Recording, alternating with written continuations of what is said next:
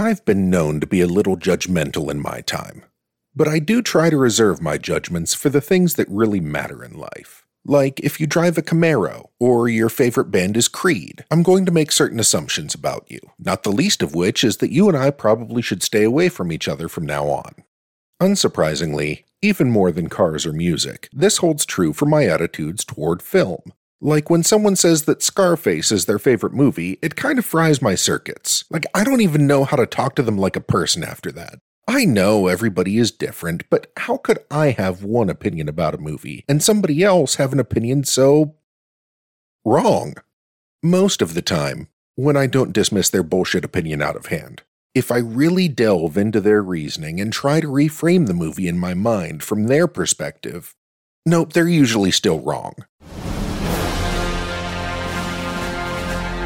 Now hold your horses, I said most of the time.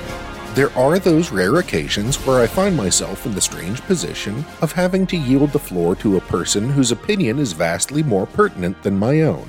Someone who can speak with greater authority on a particular film someone who was there when it was made and literally wrote the book about it. And on today's episode, we actually have such a someone. Which is a good thing because left to my own devices, I would shit on this movie so hard. I would shit on it twice and not think about it once. I would shit on this movie standing up. But that was me coming into this episode.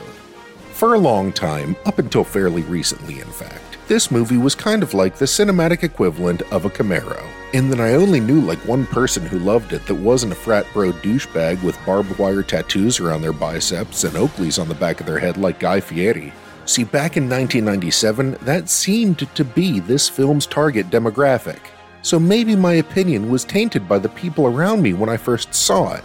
And to cut my high school self a little bit of slack, it's hard to appreciate satire when surrounded by a crowd who completely misses the point. And there's the rub.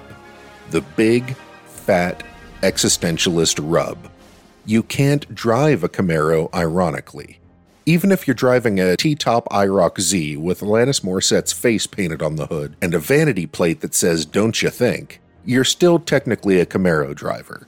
And you can't make a movie that inspires or at least provides validation to a generation of pro war neo fascist knuckle draggers and claim it's a satire, at least not a successful one. Or can you? I don't know. My younger self might not have been right about this movie, but I might not have been entirely wrong either. War, war, film, film, people, people, talky talk. So do your part, because service guarantees citizenship as we welcome extra special guest Paul Sammon to our discussion of Paul Verhoeven's erroneously received, testosterone fueled, tongue in cheek adaptation of Robert Heinlein's quasi unintentional sci fi manifesto for functional fascism Starship Troopers.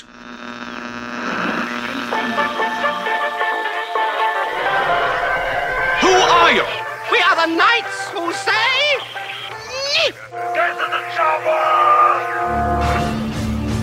Rashid has seen it. This is Danger Close. Enough. Welcome, everyone, to Danger Close Enough, our new Patreon show where we do war adjacent, war related, war on Liam, war on whatever. Uh, you know, I'm sure Titanic will end up here eventually. We're trying something new today. This was going to go on our Patreon feed, but because we have a very special guest that uh, is very generously giving his time to be here and he's an expert on the topic, we decided that we're going to release this one to the public so that everyone can listen.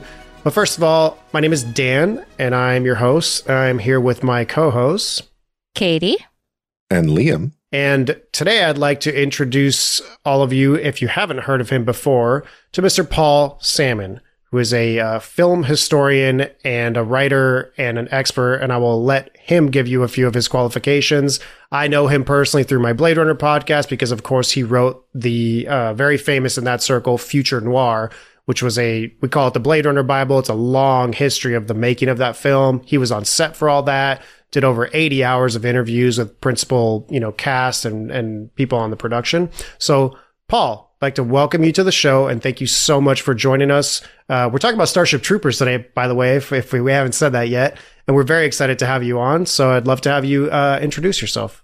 Hi, uh, yeah, uh, my name is Paul M.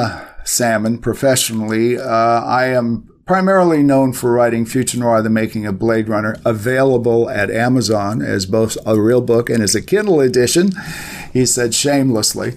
Um, but I'm actually the author of over 30 books and have been being published since 1975. And um, I guess due to the fragmentation of pop culture, people don't realize that I also was uh, involved in over 100 motion pictures, working on them in various capacities, including being a studio executive at Universal, Disney, and Orion Pictures, De Laurentiis Entertainment Group normally in the publicity department as a junior executive, uh, but some of the many films on which I was not only on set but wrote books about and worked on were Starship Troopers, Blade Runner, Robocop, the original Conan the Barbarian, Silence of the Lambs, Blue Velvet, David Lynch's Dune, Platoon. Uh, I was involved in all of those as a filmmaker, uh, you know, part of the crew or as an executive doing other things. So um, I suppose I do have a, a fairly unique um, perspective on these projects. As far as Starship Troopers go, I uh, wrote a book called The Making of Starship Troopers, which came out in 1997 uh, and is lavishly illustrated. I'm also a professional photographer, so there are a number of uh, photographs in there of my own. Uh, I actually belong to the uh, what they call the Local 600 of the International Cinematographers Union for years. So I shot sets as well. Um, but uh, Paul Verhoeven's uh, work, uh, particularly since I worked on RoboCop, RoboCop 2, Starship Troopers, and Starship Troopers 2. I have stayed in touch with Paul uh, for decades, and he and I, I would go so far as to say, are friends, uh, both on and off the set. And he had in Starship Troopers made an incredibly interesting and layered film that I think most people only respond to perhaps the surface of. But hopefully, we'll get into that during the podcast. Paul, can I just say real fast that you know you say that you know you have a, a unique perspective that you're bringing to uh, our show today. I think you're a fucking badass. Like that resume has that CV just has my jaw on the floor. Like I'm not gonna lie. And weren't you also a film critic, Paul? Well, yeah, I now, see, I was being modest before. Definitely the most prestigious. uh, honestly, through the 70s, um, to support I and my wife, I was a furious freelance writer. I must have done hundreds, if not thousands, of print reviews and articles, and I had my own film columns. Um, I, I, contributed to Los Angeles Times, American Cinematographer, Empire Magazine, Rolling Stone, a whole bunch of different things. And uh, I kind of straddled what, what they used to call prozines, which were magazines that were kind of part fanzine and part professional. They were right in the middle. And one of those was called Cinefantastique, which was uh, very famous and influential at the time. Mm-hmm. And if you look that up, you will see and I was kind of one of their cover boys. I did a lot of cover stories for them, including uh, David Lynch's Dune and The Black Hole, which I was working not only as a journalist following the entire production, but working at Disney at the same time. And so, yeah, I essentially, I, I, started watching films in the early 1950s with my mother uh, and uh, was lucky enough to be there at the golden age, so called, of science fiction film and have never stopped watching films. Um, I watch everything from uh, the latest um, Lars von Trier to uh, the latest uh, Eli Roth. And so, you know, you, I, I, go high and low, and I just love cinema. And uh, I have a very um, refined taste, I suppose, after a lifetime of seeing films. But I've never lost that thrill of either being in a theater and the lights go down and the screen is dark and you don't know what's coming, or you know, putting on something streaming and immediately going past the synopsis is going to tell you the whole damn movie before you get a chance to watch it, you know. So uh, there's a certain uh, childlike um, purity that I still have towards cinema in general. But the adult side of me has seen how they're made and been involved with many of the people who make it. So um, somehow the reality has not overwhelmed the pure love that I have for just film in general. That's awesome. Yeah. Since that segues really well into kind of introducing this film and introducing the critical reaction to the film. I mean, you were there, you were in the production, and then I'm assuming at some point you actually went to a theater and saw it. But what what was your experience seeing the film for the first time and seeing the reaction to it? Well, I, as being involved in Starship Troopers from pre-production all the way to its release um, and beyond a little, I was actually when we were on location in Casper, Wyoming, filming some of the uh, whiskey outpost scenes and you know the uh, uh, Tango Urilla scenes and so forth and so on. Um, I was watching daily, so I was seeing the raw footage as it came in. So yeah, I saw it come together. The film itself uh, was it's an interesting story because you really have to, of course, start with Robert Heinlein's original novel, uh, which I read for this podcast, by the way. Oh yeah, and yeah, and you know there is a specious rumor out there, as there often is on the internet, uh, by people who really, you know, I don't mean this in a in a derogatory way, but I do, who don't know what they're talking about, and. Uh, one of those is that the people who made Starship Troopers, including Paul Verhoeven, had never read Starship Troopers. That is absolutely false. The whole reason why Starship Troopers was made was because the screenwriter Ed Neumeier and the producer Jon Davison had both read it as kids, essentially when it first came out, and were huge fans of Heinlein and the novel. And Phil Tippett, who did all of the stop motion effects with the monsters in that, uh, with the uh, arachnid warriors and the brain bug and everything else, huge Starship Troopers fan.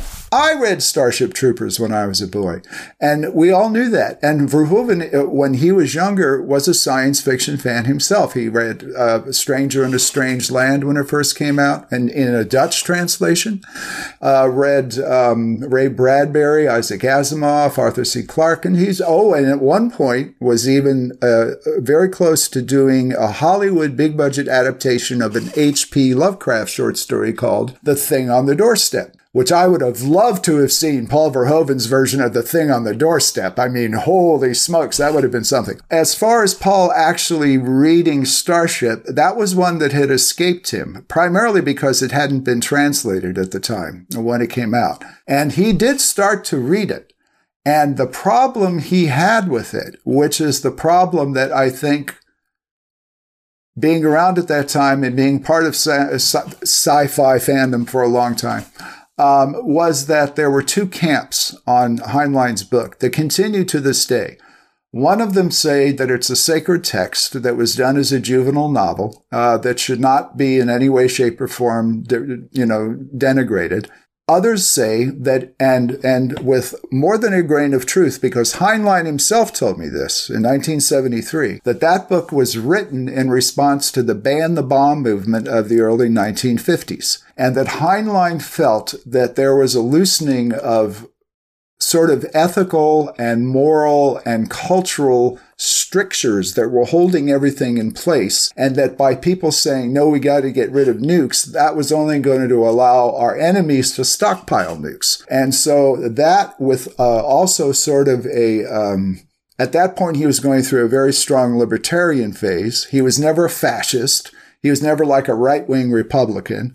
Frankly, his wife, Virginia, was more to the right than Bob was. And um, he actually wrote uh, Starship Troopers as almost a tract to say, this is what I don't like about our current society. And he was envisioning in his mind a possible future society that had eradicated those problems. Now, you have to understand that Heinlein was a military man. He was a Navy guy. You know, he was really someone who was um, very attached to the military. So he had a fondness for the military and the mindset and understood all the mechanisms of it. But if you read the novel Starship Troopers objectively, the first third or so of it is a narrative. You've got this war going on with, uh, you know, the bugs and the skinnies, their alien allies. And then all of a sudden, Johnny Rico or Juan Rico, and he's Filipino in the book, by the way, goes into boot camp and the narrative stops and it becomes more or less a tract. And I asked Heinlein that. I said, that middle section, he goes, Oh, yeah, that was my pamphlet. So he knew what he was doing. he absolutely knew what he was doing. It, you know, having read it, it very much feels that way. Like as I was reading it, I was like, okay, this the scene where his old teacher is talking about um, that when we stopped hitting children is when the world went to shit. Yeah, right, exactly. that was the point where I was like, okay, we've really changed now. This is a different kind of story. And- right. And and that's why it was it was very controversial at the time of its release, even though it received a Hugo Award and, you know, um, uh, it, which is the highest award you can get in science fiction for literature. It was greeted with a firestorm of a controversy. And up to that point, Heinlein had been this untarnished god. And all of a sudden he would put that one out and people said, what the hell happened to Robert Heinlein? Did he fall off of a tree on his head? And um, it, it was a very controversial book. Of course, he didn't ever shy away from controversy. However, I think that Heinlein has for many years been misunderstood because let's face it, three years later, he did Stranger in a Strange Land, which is all about free love and a society based on love without rules and very much a proto hippie type of culture thing. So in one, one little space of time, he went from there to there. And towards the end of his career, he was writing books that were extremely what people would call liberal. So, you know, he kept evolving. But having said that, Paul Verhoeven started reading Starship Troopers once he was approached by Ed Neumeier and Jon Davison to get involved with this. And he started reading it and he said, I stopped when he got to boot camp when I realized the propaganda set in. And so that's where you hear people say, oh, he never read the book. No, he read it up to a certain point, And he said, that's where I lost interest. But he skimmed it. He skimmed it from there. He did skim it all the way to the end.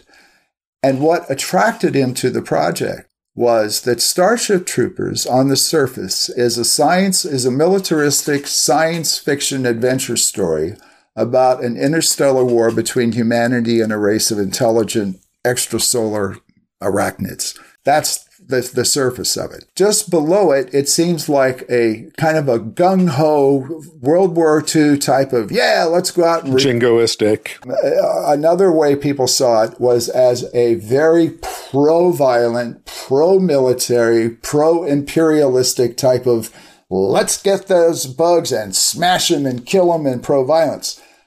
What they were really saying and this is Paul Verhoeven and the writer and Jon Davison and all of us who were working on it understood, but the American public in particular and the European viewers, when it first came out, completely misunderstood was that it was a critique of the very thing it was showing. It was a parody. It was a satire. I mean, at one point, there's literally a guy in an SS uniform. Oh, absolutely. That no one noticed. That's and and it's Doogie Howser. It's Doogie yes. Howser. Doogie Himmler, as they called him on set. Doog, yeah, exactly. um, but you know, um, having been there, uh, by the way, because I did write the book called "The Making of Starship Troopers," which you can find on Amazon. Um, having having been there, it was always their intent to essentially it was a, cr- a critique of crypto fascism. What everyone on this set said, we are showing a fascist society of the future that works, which was an interesting way of combining the two of them because fascism, of course, is a real loaded buzzword, right? But what they were showing was a fascist society that worshiped power, had, you know, gathered around the power figures, military might, you know, crush, crush, nothing but propaganda, demonize the enemy. But at the same time, Paul Verhoeven, and I'll, I'll get to you a second why he did that, was also con- uh, critiquing American contemporary foreign policy of the late 1990s. And if you go back and you look, there was a lot of expansionism going on behind the scenes. Yes, it was the Clinton era, but at the same time, there were things going on where America was spreading its influence, and he's a he's a European. Post first Iraq War. Yeah. Yeah, exactly. You know, the Gulf War, as they called it. And, um, you know, so uh, Paul has been a lifetime uh, follower of politics. But more importantly, Paul Verhoeven lived through the Nazi occupation of the Netherlands in World War II.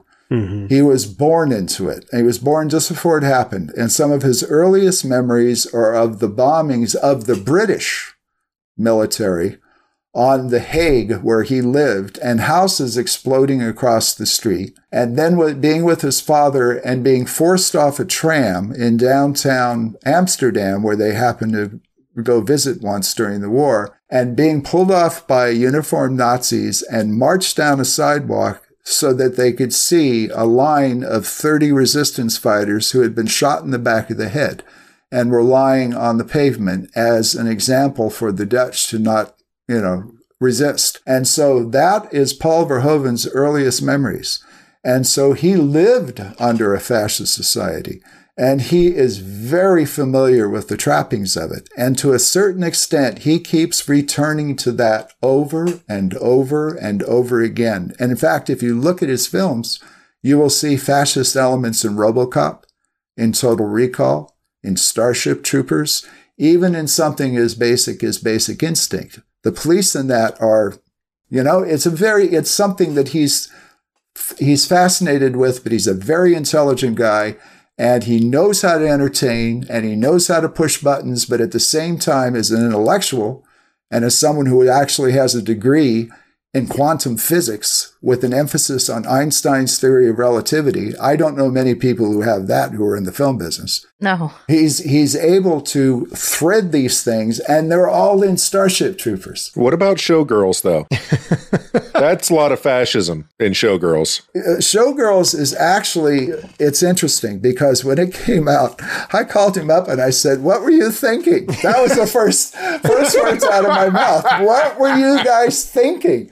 And he very serious. I mean, he laughed. He's got a great sense of humor, and you know he's uh, he's also you know he's a tough man. You know he, he, he he's no shrinking violet. But he said, he said, you know, he says, I understand. He says, we really exaggerated things. He said, but I can give you recordings and transcripts of every single instance that happened to women in reality while we were actually researching that. They went to Vegas and they talked to strippers, they talked to hookers, they talked to lap dancers, they talked to showgirls. They they spent months there. And you know, Vegas to him, he's from Holland, mm-hmm. you know, was like this, whoa, you know, and the same way he felt when he came to America for RoboCop and he went to Texas to shoot Robo. And Robo, in a sense, is a comment on American gun culture. And he fit right. that in. That's why Robo's got that big ass automatic gun. Right. You know, it doesn't just look cool. You know, that's the kind of thing Paul said, oh, yeah, yeah, that's what they would give to a robot cop in America, you know? That is what they would give to a robot cop in America. Come on. To shoot black people in Detroit. Yeah, yeah. But, but, but don't get me wrong. He's not like um, he's not like one of these European intellectuals that come over and says, "Oh, America." Blah. He's not like that at all. He loves mm-hmm. America quite a bit, but he is also. The Dutch have a national habit of being like the Germans, extremely blunt and straightforward. But the Dutch are even more so. They're very realistic. It's a national trait. I've been to Holland a number of times, and at first it was off putting. I thought people were being rude but they're not. It's their culture. So um, they are um, the, uh, bodily functions, sex, violence, drugs, everyday. You know, you walk down any street in Holland and people have all their windows open and the blinds up, and they live their life in front of everyone. Mm-hmm. Because they don't care, and they're of a kind. They say we're not doing anything; we're just living. So you think of that in America; it's unthinkable you know? So paul comes here with all that and being so intelligent and being a satirist and also like knowing irony you know? Starship troopers is very ironic you know? But that flew over everyone's head when it came out. So that's just my preamble. And i'll finish. When the film came out all of that was completely missed. People said oh, what a violent, horrible movie. And geez, these kids are just so paper thin. And, you know, where's the characters? And this is so stupid. And, you know, and no one, and we, frankly, who made it were absolutely gobsmacked, as they say in, in, in the UK. We couldn't believe it because we thought it was so obvious that by being so over the top that, you know, it was a satire. Yeah. I were, I always look at critic reviews of the time and I, I read some of them last night and I was just like, Wow. And I read everyone from like the small town, like my local Star Tribune in Minneapolis, shout out. to Ebert, Roger Ebert. Right. And I was just like, it was such a, there were a couple of them who kind of caught on to what was going on. Like even Roger Ebert didn't really, like, they just couldn't, it seemed too impossible and too implausible that Verhoeven could make this and actually be going for that. Like it felt like they just couldn't believe that a director would have such a strong statement and be so obvious about it. Yeah. And it, it's great. That's why it's so good. And it's a, and you know, it's also a hell of a motion. It's fun too. You know, Yes. it's crazy. Paul loves action. He loves movement.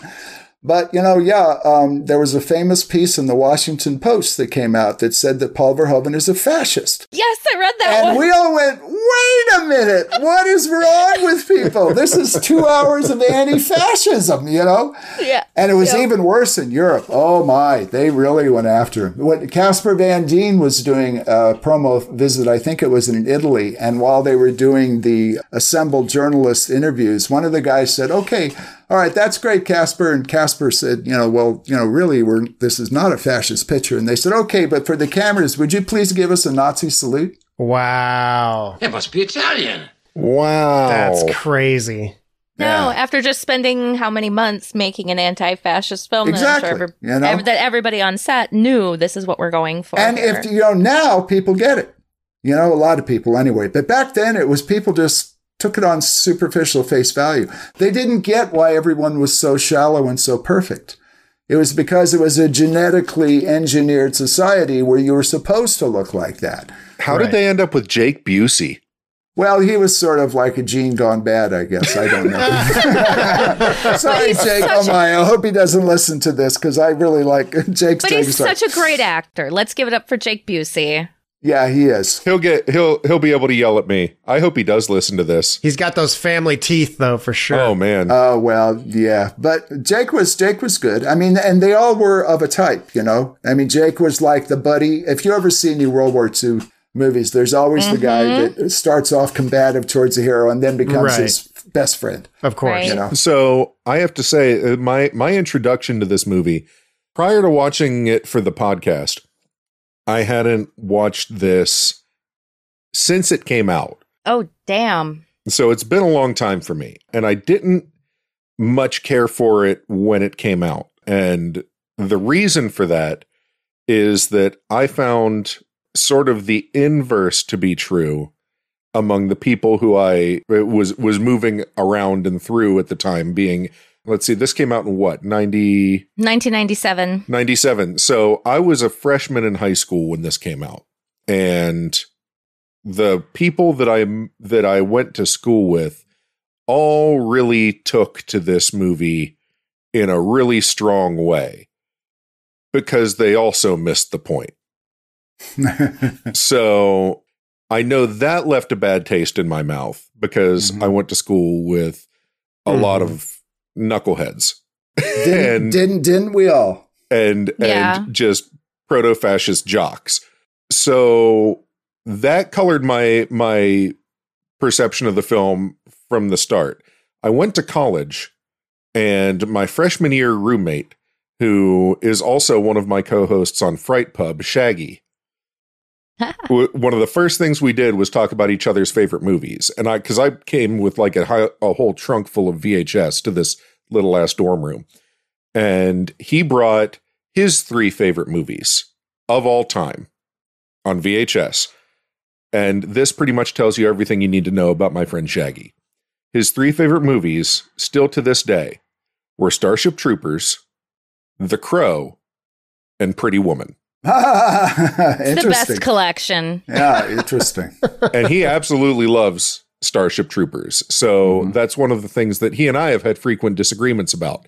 I've come back to the movie for the podcast and I rented it on Amazon. And I have to say that 90% of this movie still looks fantastic. Absolutely. So I'd love to talk about how the special effects were done because apart from the bugs being essentially filled with Play-Doh, I'd love to talk about how the bugs were done because they look fucking great.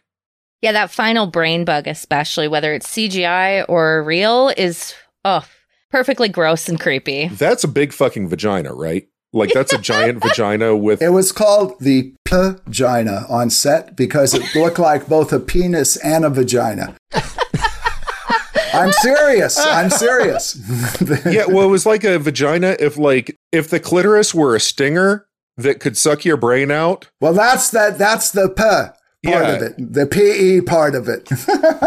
I think that's what incels think that that actually looks like and its actual That purpose on the is. female anatomy. oh, absolutely. Oh, and no, it was yeah, it was their little joke. You know, there's no two ways about it.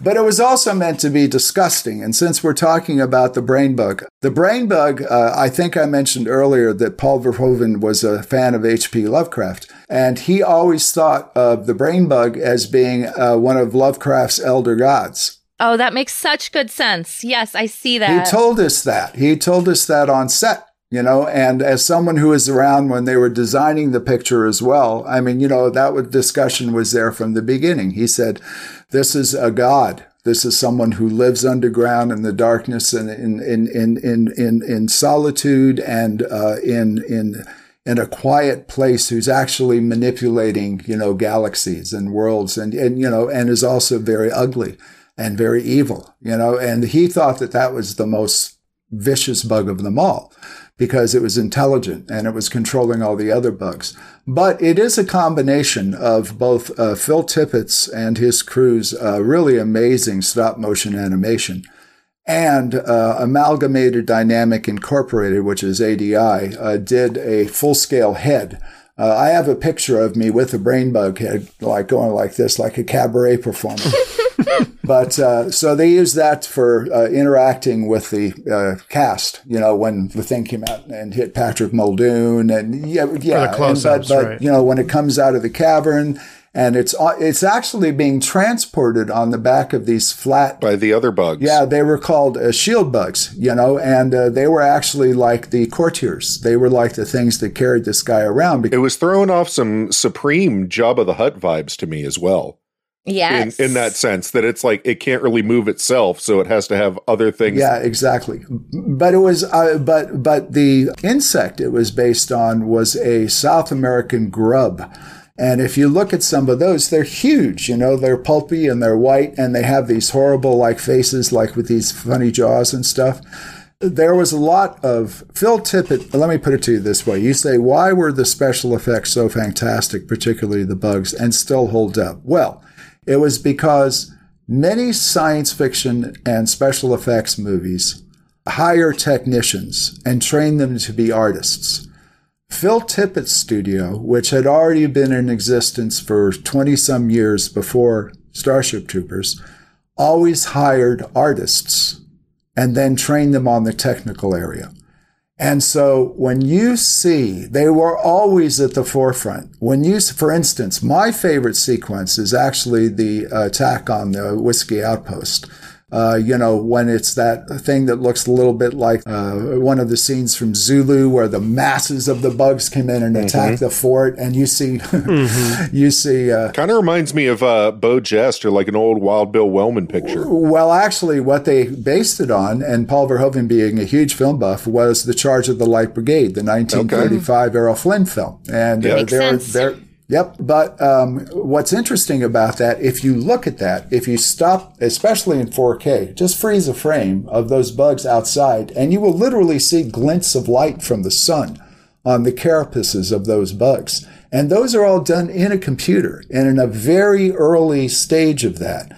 Phil Tippett is the same guy that did the CG dinosaurs, of course, for Jurassic Park. Yep. That makes a lot of sense. And what they had done on that particular program is invent a mechanism that combines stop motion animation, which of course is building detailed puppets, moving them incrementally, shooting them a frame at a time, and then incorporating that footage into the live action.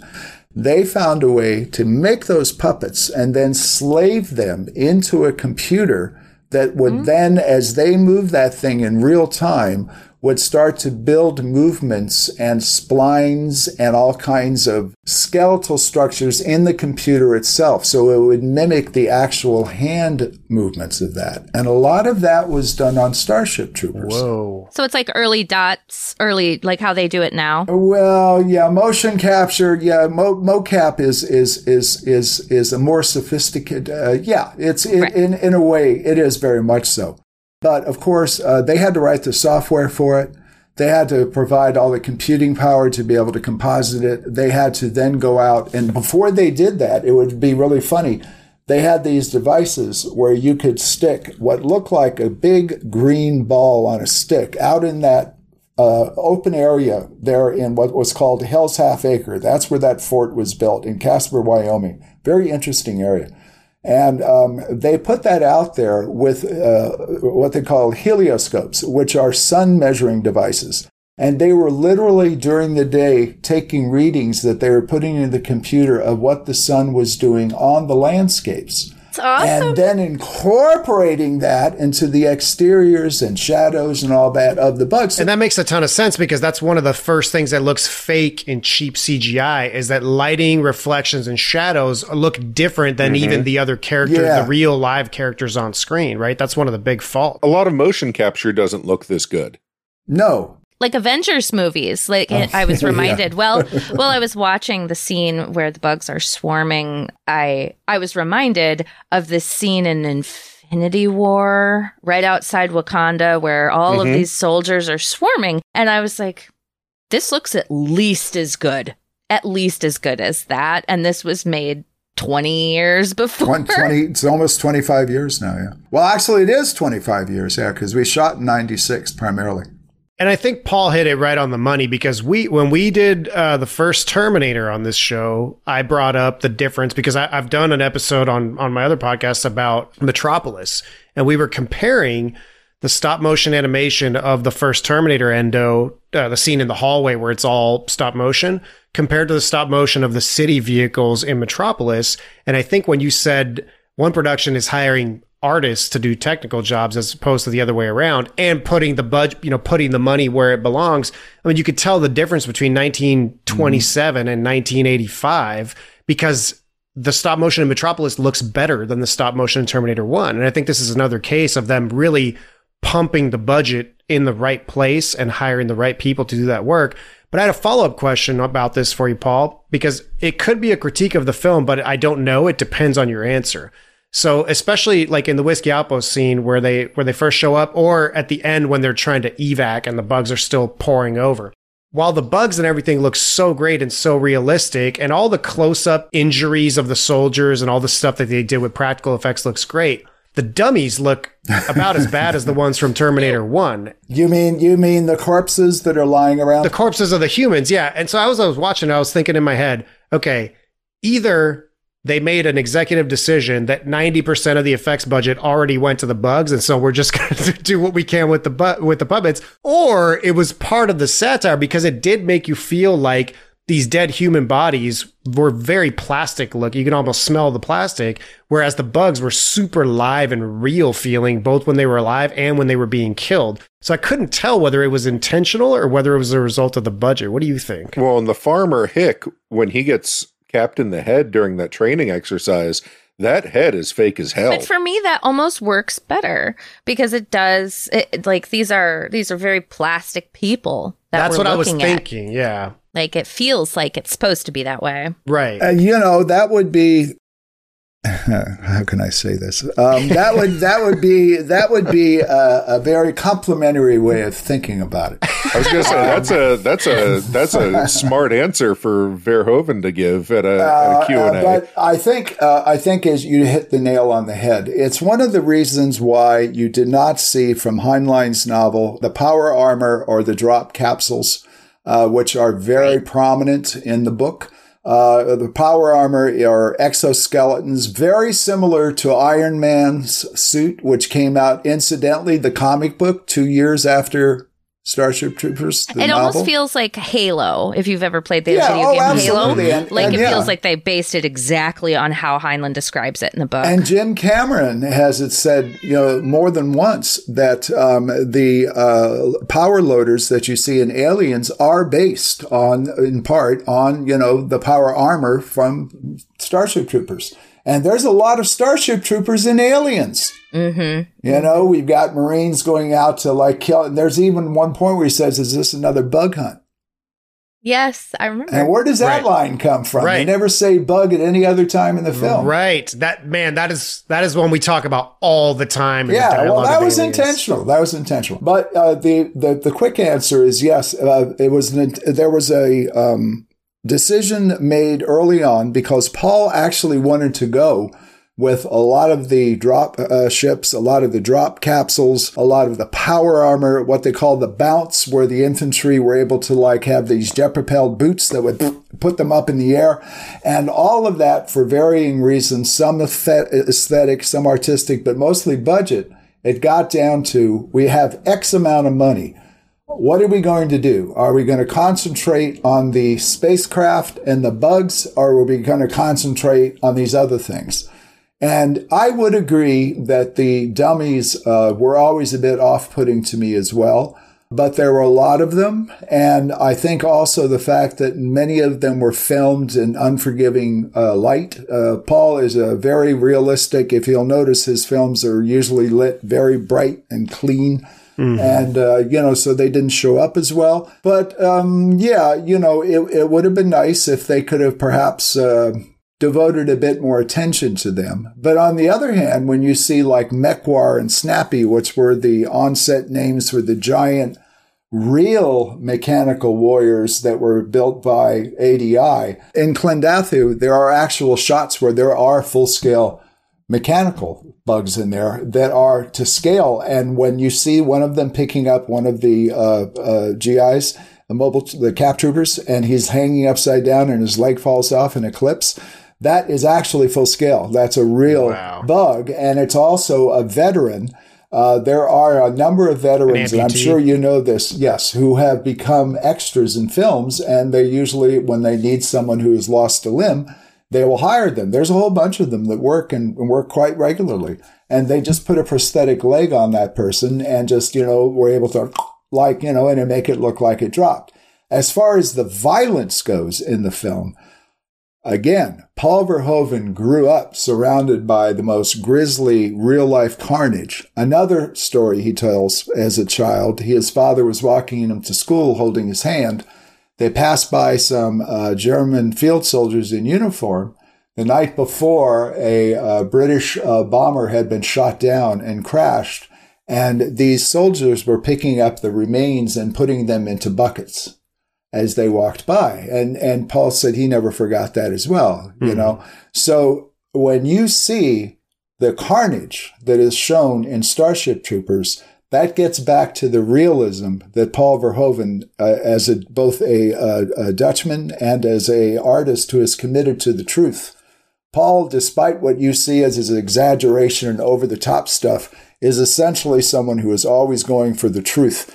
And you're seeing as close as you can get to the actual horrible damage that can be done to the human body in combat. And he that that was intentional. He said, "Look, I'm not going to pull back on this. You know, I'm going to show." And they kept saying, "Well, it's going to be an R movie." And he says, "Okay." And you know, and Sony kept trying to kind of make it a PG-13, but uh, they said no. And he Is that said, why you put is- all the tits in it? no. Well, there's not that many. There's only uh, No? oh, oh no no. There's like at least eight. There's only one sex scene. There is only one sex scene. Yeah, and that is a brief flash, and it's not. And again, it's non-exploitative. No, most of them are in the shower. right. That was to uh, everyone knew that people were going to say, "Oh, look at all the naked people who are all so cute." But that wasn't the point of that. The point No. of that was to show that this was a sexually egalitarian future where the men and the women were absolute equals when it came and to racially combat. as well. I noticed they made Absolutely. a point to always show a lot of diversity in the sol- Yeah. in the in the mobile infantry. You see that a lot. Which is not true in the book. In the book there are no women in the mobile infantry. It's only men. Oh no, and uh, which wouldn't you would never see. Yeah. They wouldn't have published that story at that time.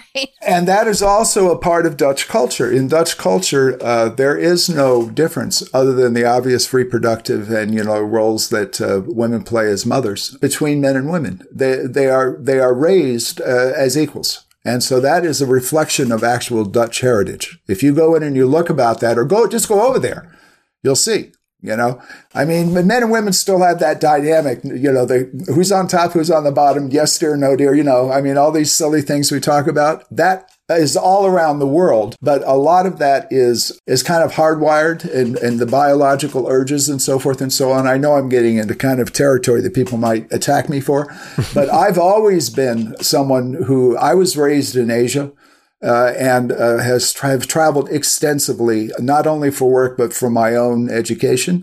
And I have always felt that there is no difference between men and women. We are both people. Yes, we have our hormonal and our and our bodies are different, which in turn shapes our thinking. But uh, honestly, on the whole, I see us as you know, when the scales of justice, you see it, they're, they're equal. It's a balance. I've always felt that. Right. I feel like there there's a bigger difference individually between the gender groups, between like one side of the woman spectrum and one side and the other side, Sure. than there is between men and women as general groups. That's Well, we live in, unfortunately, we live in a world of increasing, uh, I won't even say fragmentation, I will say atom, atomizing is what the word I would use for today's 21st century. Um, there was a book called Future Shock written by a fellow named Alvin Toffler in 1970, and he predicted 50 years before it happened the fragmentation of culture by the internet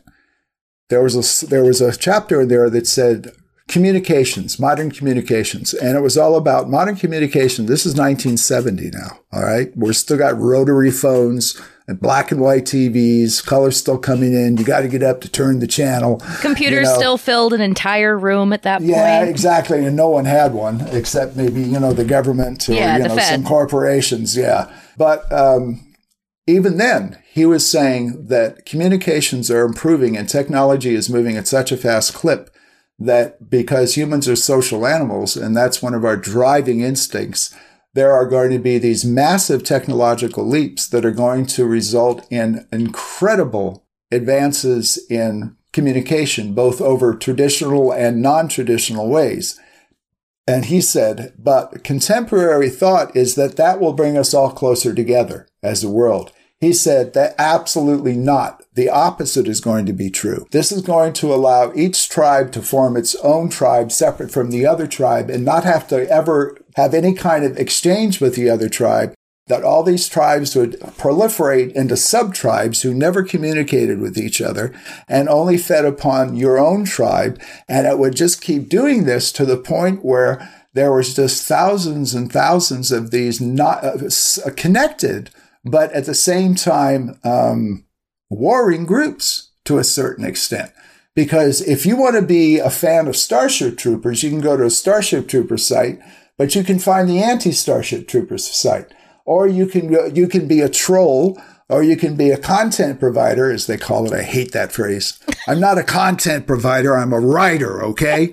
Um, I know I your hate struggle, Paul. I hate that shit too. uh, I it's not a struggle. You know, I just We're out here slinging tent, and you're just you know. saying no more content providers. Oh, no, me, I- no. I when I was writing for the internet, I had to deal with that of being called a content provider. I was like, you know, I'm just writing. I'm just putting stuff into my word processor. Oh, and it's gotten worse and worse and worse, you know. I mean, there's no, there's no, there's never been a worse business that has so little regard for its raw materials than the entertainment business. Because if you don't have a story, you don't have everything else. And who gets treated the worst unless you're a showrunner? The writer. The one person who envisions it all. It's always been that way. I, I know, and it's uh, you know, and it's just gotten worse. Believe me, as someone who is you know still work, I just had a, a, a you know a, an NDA sent to me about working with some group, and uh, that Ooh, tell us all about that. I, I, let, let me put it to you this way: um, as someone who uh, worked with Arnold Schwarzenegger and Clint Eastwood and crafted international uh, marketing jobs and uh, actually sued a studio and has been sued and uh, have grappled with uh, very high end uh, legal problems. And for the most part, emerged victorious, bloodied, certainly, but still on my feet. It has gotten just ridiculous. Uh, this NDA I got was kind of a boilerplate, and it not only wanted to have complete control of everything that I did with them and complete uh, gag orders on everything I did with them now, but anything in the future and anything I'd ever written in the past, if it had anything to mention with them, that was no longer mine, and I had to get that off the wow. table. And I read that, and I went, "What crap?" You know, this is like it become this alternate dimension. And the sad thing is, is people will sign those. And, you hmm. know, yeah. I tell writers all the time it doesn't matter if you have an agent, it doesn't matter if you're a business person. Read your contracts. Yeah. And if you don't understand something, get a lawyer. Exactly. And if, or, or go online. There are many resources where you can, you know, find out what's good for you and what's not. But don't put your name to something because you're, you know, you, you're in a rush to, you know, to, to, to be out there. It, believe me, get in the habit early on of being skeptical and being thorough, and it will serve you in the end. I read contracts. I get contracts sometimes that are like this, and I'm not a lawyer. And, you know, and I read it before my agent does. And I will mark it all up and I'll send it to my agent. And mm-hmm. I'll say, here we go. What do you think? And nine times out of 10, she comes back and says, this is better than I would have done. And that's not, the, I never took a business class, but it's because I was in the arena. I knew how the gladiators fought. I knew how you were, you know, suited up. I knew what happened after you were dragged off the sands and put into rehab. I know all that, you know, so it's hard won. So for, for whatever reason that came up, I always tell people who are creatives, I hate that word too, creatives. It sounds artists. like, They're yeah, artists. exactly. Well, creative sounds like a flavor at Baskin Robbins, you know, or Ben and Jerry's or something. But I always tell them, I say, you can have more control over your destiny than you think. And it's difficult to step up and it can be unpleasant and no one likes to be confrontational or fight, but there's a difference between being confrontational and protecting yourself. Right. Exactly. While we're on tangents, I just because I, I can't keep this story to myself and neither Dan, of my partners have heard it. it and neither has the audience, I have to ask Paul, speaking of intense characters, since you brought him up, please tell the story of when you first met Arnold Schwarzenegger because it's a good one. oh. well, at that time, um, let's I, do it briefly, and then we'll get back to Starship Troopers. Okay, I know. I'm glad you said briefly. I was already aware of Arnold's career arc. I'd seen, you know, uh, Stay Hungry, and I'd seen I'd seen Hercules in New York when it first yes. came out, 1970. Arnold Strong, right? Yeah, exactly, and with a dubbed voice. And um, anyway, um, That's I, crazy. And, I, and, as someone who uh, has been uh, I'm not an Ivy tower intellectual. I, I, I, I, like to think of myself as moderately intelligent and well educated and traveled and sophisticated and all that, but I'm also somebody who's very physical. And, uh, I'm, I'm, I'm, I, anyway, and I had been in a lot of gyms in my time, and I was aware of his muscle and fitness phases and all this. And for the audience, picture Paul right now as a younger man with about the most competitive mustache to Tom Selleck's that I can possibly imagine. So just just just to set up a I love that. Here. That was sort of my uh, that was my uh, not so uh, um, subtle. Uh, can I curse here? Sure. Oh, fuck yeah. Knock okay. yourself out. Well, that was my fuck off to the uh, industry too. I mean, I've always, I, I, you know, um, I always, I've tried to maintain my individuality. Sometimes to my, uh, well, let's say it hasn't worked out so well. But let's just say I used to wear that mustache as a badge of honor because I was blending in. I was trying to be a chameleon in the industry, and believe me, that you have to blend. But on the other hand, I would do things like wear these really uh, pretty hard to ignore facial adornments. and uh, anyway, um, I, I at that point, um, I had been, I already worked within the industry for on and off for about ten years, but really during the '70s, it was very fringy. And uh, but by '78, uh, I brought down uh, the Black Hole to Comic Con in 1978. So I was one of the first of what they now call the genre marketers, and I did that for 10, 12 years. It's another phase of my life.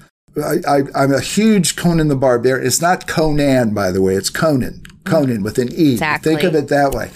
And uh, uh, I had read all the Robert E. Howard short stories, and I'd read the Barry Smith, uh, Barry Windsor Smith Marvel comics in the '70s, and you know the Lancer paperback collect. I'm a huge Conan fan, and also a big John Milius fan because John Milius was so over the top in his movies you know, like Dillinger and The Wind and the Lion and all that type of thing. Anyway, so um, I got uh, sort of assigned and was kind of sniffing around to see if I could get a job on a film on Conan. And so I find myself uh, first in Madrid, Spain, where they had just started production.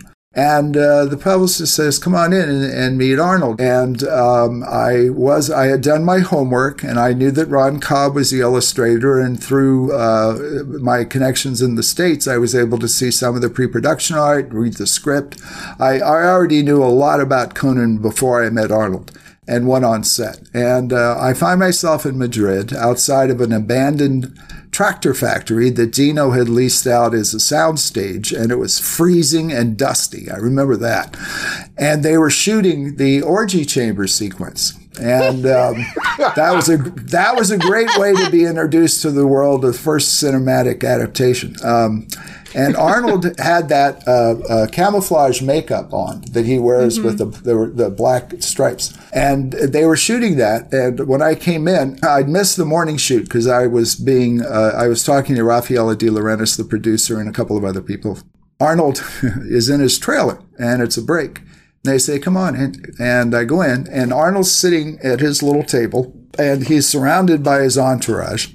And uh, the publicist goes, oh, you should know this guy. This guy is Paul Sammon. And, and, at that point, I already had sort of a name in terms of being a film journalist. And uh, he goes, yeah. And, uh, and, and he goes, yeah. And I go, yeah. And he goes, uh, Sammon, huh? He goes, well, that's a very fishy name for a journalist.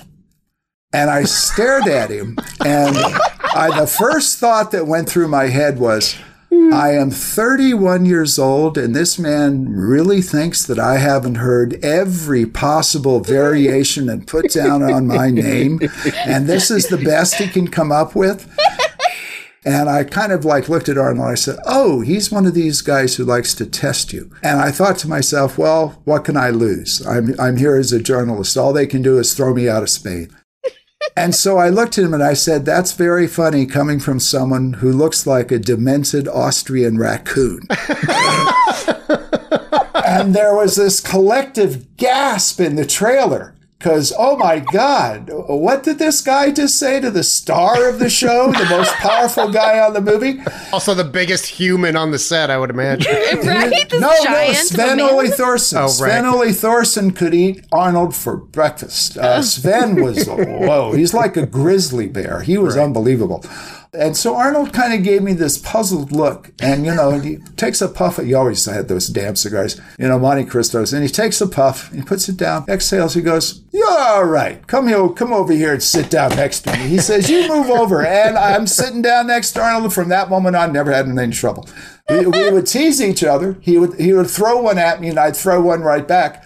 I remember we were having lunch on um, Conan the Destroyer, which I also worked on. By then, I was with Universal, and that was like one of my pictures. And I'm on location in Mexico with them and with Grace Jones and all of the people who were on that, and Arnold. And uh, we're all sitting around and having lunch, and Arnold looks at my plate and goes, Look at all that carbohydrates. He goes, Don't you know how to eat better? And I said, Don't you feel a little uh, uh, worried that you still haven't gotten your green card?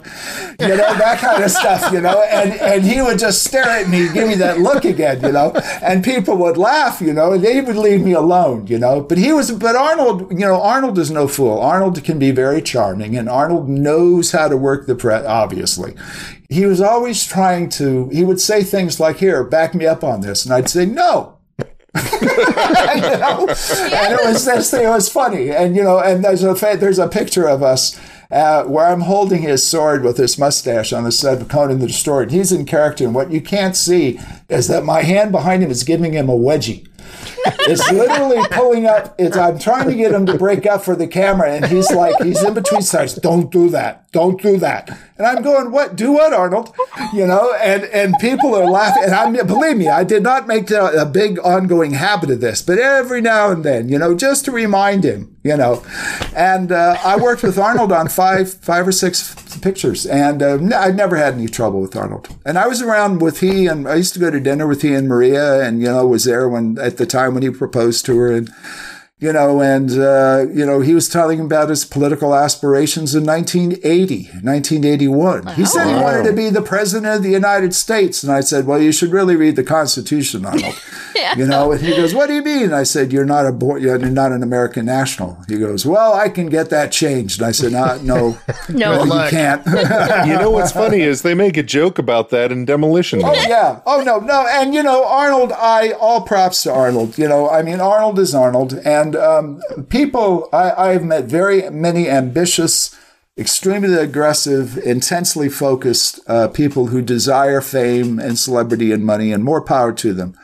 And uh, to a certain extent, I followed that track, but it's, and this is going to sound incredibly self serving, um, but I really mean this. Um, after a lifetime, I, I really have discovered that for me, it's like the old any of the old philosophies and religions always tell you that money is the root of all evil. And I'd much rather be comfortable than rich. And I'd much rather have friends than professional hangers ons. And I'd much rather think about how nice the day is and, you know, uh, look at that palm tree glinting in the moonlight than I would having to sit and worry who's the next person trying to knock me off the peak. You know, I'm competitive, believe me. And, you know, I've got my own built in uh, drives. But uh, anyway, that's just me. And uh, Arnold, I've been around a lot of, a lot of alphas, a lot of them, you know, and more power to them. But I'll tell you, a lot of them aren't happy. Right. I'm not surprised to hear that, honestly. Yeah. Oh, there are a lot of people that say, Sammon, you're full of it. What are you? You don't know what you're talking about. Well, it's just me. It's my opinion. Put it that way. So I, I did want to bring a couple of military things about the film because we have a portion of the crowd here that's veterans and military, et cetera. Of course. I was surprised. Paul mentioned this offline before we started, but I think it's going to be great information for the listeners. And uh, speaking of Marines, there was a couple of Marines involved in the making of this show that aren't really are either undercredited or I, I couldn't find them. So we're taking Paul's word for it. But uh, oh no, no, Captain Dale Dye, the same fellow who uh, you know did. I, I was involved in Platoon and flown to the Philippines mm-hmm. for Orion Pictures to do the behind the scenes making of on that. And um, Captain Dye did uh, the uh, boot camps for the actors that he became famous for on that film, and he also did one on uh, a much a larger one for Starship Troopers, and Casper Van Dien, Denise Richards, Patrick Muldoon uh, Neil Patrick Harris, um, all of them uh, were, you know, sleeping out in a. Ve- they were out in Hell's Half Acre. And here, I, I, just want to interrupt for a second to say, sure, like, I, I read something about an interview with Denise Richards about this, mm-hmm, and mm-hmm. she said she wasn't obligated because she she was the space person. She was the pilot. She, she wasn't obligated to go to the boot camp, but she mm-hmm. did it anyway. And there was a blizzard the first night or something. There was, yeah. And she ended up going, and Jake and Casper Van Dien, Jake Busey and Casper Van Dien were tent mates, and she ended up going into their tent, and they all slept snuggled together to stay warm that night. Oh yeah, no, Hell's Half Acre was aptly named. I mean, um, and I'm sure Jake and Casper absolutely hated that. I'm sure. Terrible oh. time for them. well, you guys know when you're out on the field and you're under those conditions, the last thing on your mind is sex.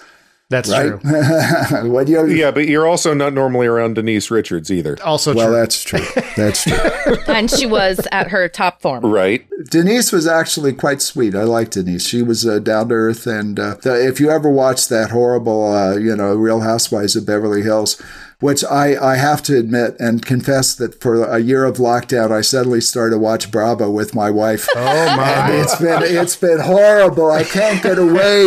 It's it's it's worse than crack. I can't help it. You know, it's there's below decks. There's the Real Housewives of Sunset Boulevard. The Real Housewives of New. I just can't. Anyway, Denise, um, yeah, she was Denise was 25 years old, and she was uh, she was quite sweet and down to earth, and uh, not not a handful. Uh, Dina Meyer was quite the opposite. but uh, whoa, shade. a little bit, you know. It was just Dina was she was difficult. She was know? good though. I liked her performance. Oh, she was a great actor, and you know, uh, many directors uh, from the earliest silent period have said this right up to now that ninety five percent of performances in casting, and it's true You know, I've been in a lot of, watched a lot of casting sessions from uh, Blade Runner, for instance, and many others. And, uh, if they cast the right person, you know, there they are, you know, and they bring a lot of themselves. Yes, they are performers and they're able to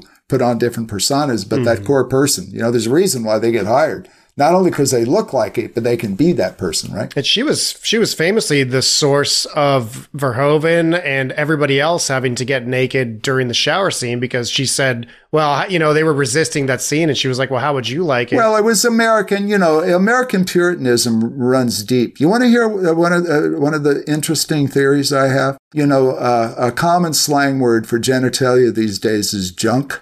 Mm-hmm. Now, why would you call your genitals junk? Seriously, think about that. Well, maybe because we had Puritans who were in big control, and we still have, in many ways, kind of an anti sexual undercurrent in this country where we're afraid of sexuality and kind of think of it as something, ooh. And, you know, I just find it fascinating that it, I see it manifesting itself in all ways. And I think one of the ways it manifested itself was in the shower scene.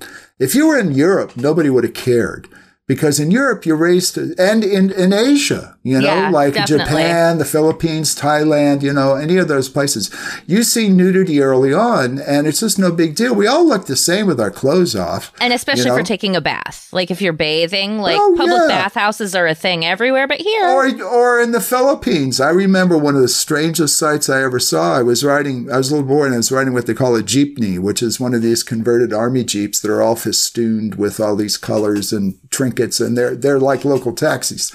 And we're going down the streets of a little town called Cavite. Uh, outside of Sangley Point. And uh, there's a woman walking by who's probably in her 50s, but to me it looked ancient because I was a boy. And she held, she was holding a small pig in her arms and she was naked from the waist up and the pig was suckling. Whoa. Whoa. Nuts. I'm serious. I'm That's serious. Crazy. So, you know, with that in my head, eat with that much exactly you know and then we got to eat the pig. Uh, and uh, it all goes around doesn't uh, anyway um, the circle with, of life. Exactly and, and death. And so um, and and basically you know that's another thing about humans you know we try to keep it at arm's length but we're the apex predator and how do we survive? By consuming other species and that's everywhere. That's the natural world you know. I'm not i don't i don't romanticize nature. I love it. I think it's beautiful. But as Jack London said, it is red of tooth and claw, you know? And that's the human part of warfare and violence and all that. And very know? much in this film, to be honest. Oh yeah, yeah, absolutely. And that's one of the, that's one of the emphases that goes throughout this. Paul Verhoeven is hitting that button. He's saying, see how people are? See how people are? See how they can be so easily manipulated? The propaganda that runs throughout that film is swallowed whole. You know, you never see the bug side of things. Mm. It's always, you know, the earthman side. And real, there's a plant early on when it says Mormon missionaries who were warned not to go into, right. you know, and that, that in a way is saying, you know, what the humans are trying to do is be the typical imperial expansionism. They're going out and they're going to take over and spread no matter who's in their way right? Well, I also think it was interesting that the call out of the the I don't think that they were Mormon missionaries. I think it said that they were like they were uh, extremists. Extremists. Yeah, like there's nothing extreme about being a Mormon, but there you go. You know.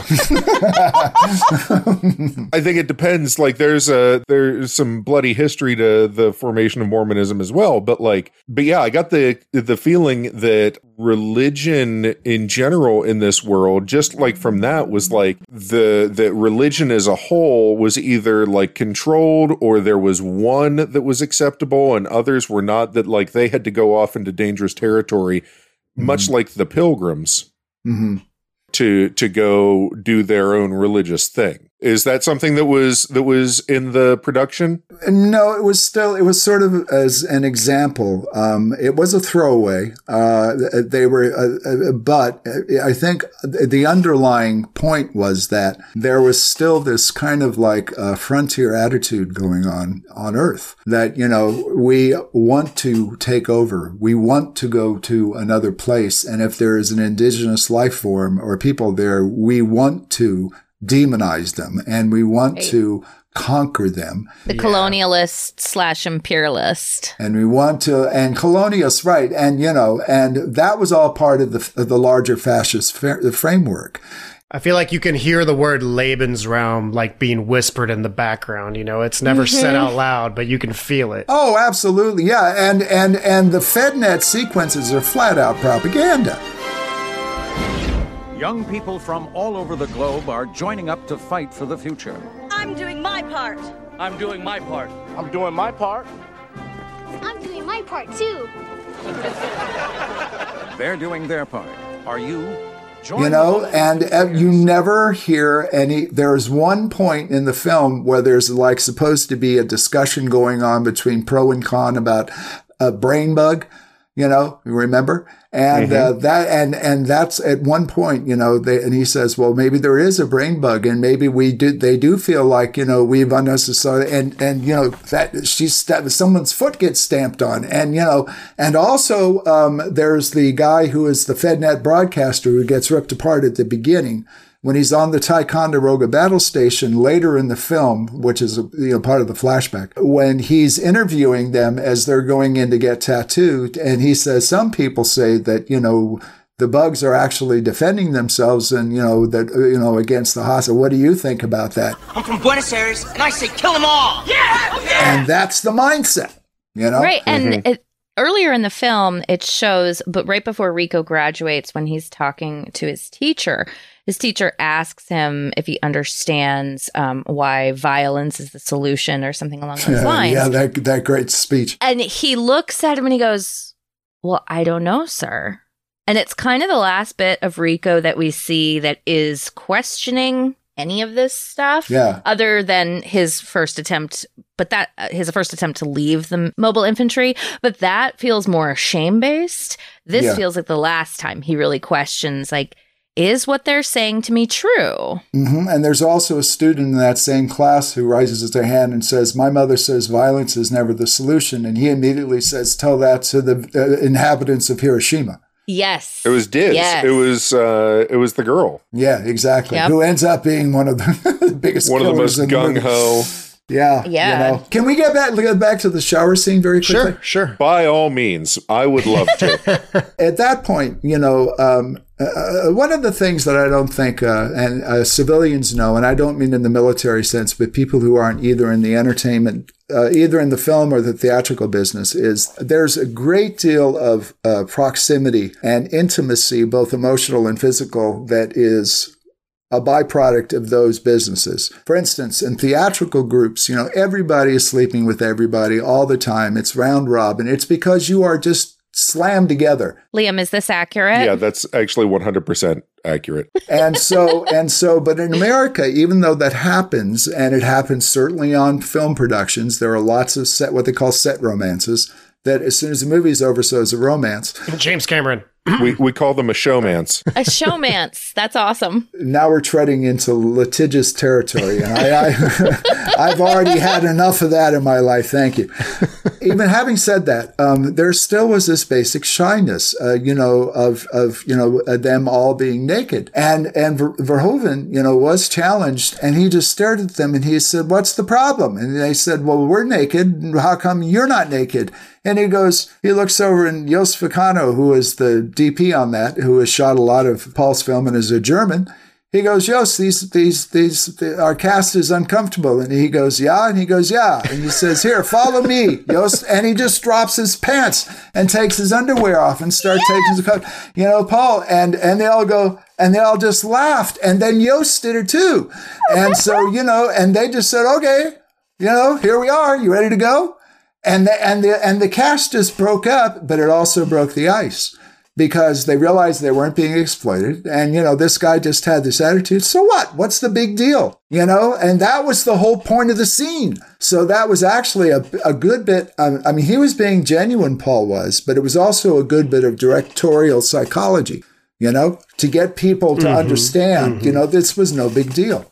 that's one of the things honestly that i love most about verhoeven's filmmaking is how he really reaches for that egalitarianism Always like with his um one of his more recent movies l wonderful film. oh so good and it's Elizabeth Huppert. Is that who's in? I Uh, think? Isabelle Huppert. Isabelle Huppert. Thank you. Mhm. Is is just fantastic. But Verhoeven very much strives to find the difficult points in society and really pick them apart. He's always been that way. Like with that shower scene, he's willing to go, and if it takes it, like, okay, I'll take my clothes off, whatever, if that's what makes everybody comfortable. Like the fact that he's willing to both walk the walk as well as talk the talk, if you will, Mhm. is such a ah, such a reason I just like him. I just can't I, I can't dislike Paul Verhoeven for anything because he just he cares and he's so sincere in his filmmaking. Yeah, he comes off genuine. He, oh yeah, there's nothing there's nothing fake about Paul Verhoeven. Right. I like Showgirls because he was like, well, you know, I usually do these very, you know, sci fi or these very political films. Well, now I'm going to examine this experience from, for that women so often go through. And he does it in a way that's, especially in the 90s, is actually pretty respectful, is meant in a sincere and dedicated way. Like he wants to give this experience to his audience and that he does that comes through in every single film and Starship Troopers is the same way. Even when I was 16 when I first watched this and had no fucking idea what was going on. Did you like it, Starship, when you first I loved it. I loved it because I was like, this is crazy. And look, there's ladies on screen doing the things just as much as the men. And oh then yeah. I, I watched it regularly throughout the years. And then as I got older, I started to understand, like, oh, I see what he's going for here. But I've always loved the movie from the beginning because Verhoeven made it accessible to everybody. Oh, absolutely. It isn't just white men that are on screen, it's all kinds of different people, and they all get to be heroic, even as much as this is such an indictment of fascism. He still offers that for everyone. It's an egalitarian fascist society. Yeah. Exactly. yeah, it's again, it's it's a fascist society that works. I mean, Right. and and and you know, and that was kind of the challenge because they actually built that in. You know, they you know, yes, it's anti-fascist, but if you look at it, you know, it's genetically pure. You know, they they they they have very little crime. You know, everyone seems to be in harmony. You know, there's a balanced population. You know, people live very well. You know, and so in that sense, you know, it's very successful but it's the mechanisms, the controls Right. that are taking that that way that are very suspect. Let me let me say one thing about the shower scene. If you saw RoboCop, there was a rehearsal for that. There's a very brief tracking shot when Murphy is first goes in as Peter Weller as Murphy goes into the metro, you know, uh, locker room? station. Yes, and in the background you see men and women, you know, changing, and there's nudity, and nobody's paying attention. And so that's in there too. So he's, you know, and if you've seen his Dutch films, go to go look at Spetters or look at, you know, The Fourth Man or go look at Soldier of Orange or go look at, you know, The Black Book, which he made, you know, you know, after he left America. You know, the women in there are all extremely strong characters, you know, and, uh, or even Showgirls. Showgirls is about this mystery figure with the name Know Me, Know What? No Right. you, no me, no you. You know, I mean, with this uh, symbolic name, who goes in and actually is she is the one who is total control of her destiny, who uses her sexuality to go to the very top, and then sees the corruption and the the bad behavior and what happens to someone who is not as cynical and as hardened as her. That rape of her friend turns her completely around and she jettisons it. And then she goes to Hollywood.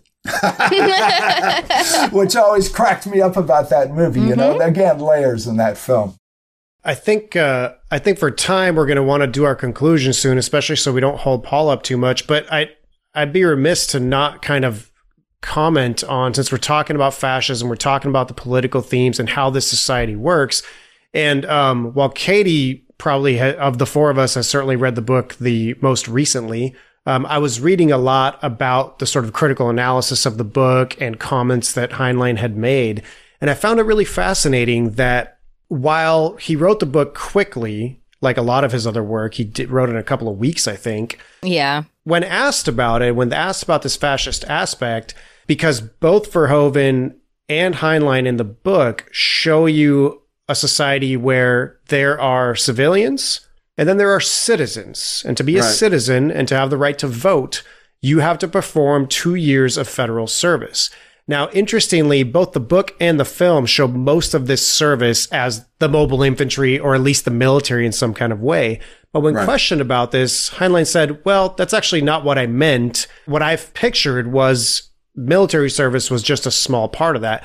And that's a very interesting idea because not being a right wing person or a fascist myself, this is actually an idea that I've had for a long time, though, is that because I grew up in Italy where one year conscription up until a few years ago was normal. And that mm-hmm. didn't mean you had to join the military, but you had to do some kind of year or service. So Yes. you could work in an ambulance, you could work in, you know, there's lots of different things you could do. You certainly were not made to be a warrior or anything like that.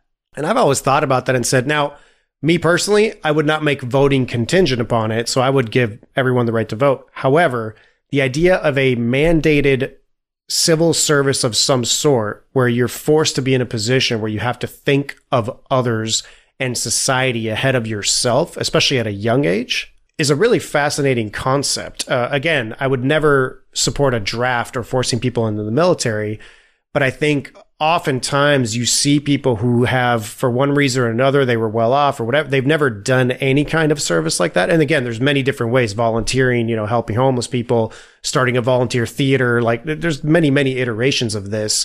But putting others ahead of yourself in some kind of way teaches you a lot of lessons. And so every time you read a black and white comment about either Heinlein or this film, where it's like, oh, it's definitely fascist or it's 100% satire in this way, I think there's really a lot of layers here that have to be examined. I know we don't have time to get into all of that here, but I found that just batting around the ideas between the book and the film and Right. what each creator, each artist in this case, decided to put in the final product was super interesting. I don't know. I'm sure Paul knows. I don't know if you guys caught the very small line of the there's another the white short haired female character. I can't remember her name. I think she was a red. I think she was in Swingers. She wanted to have a baby.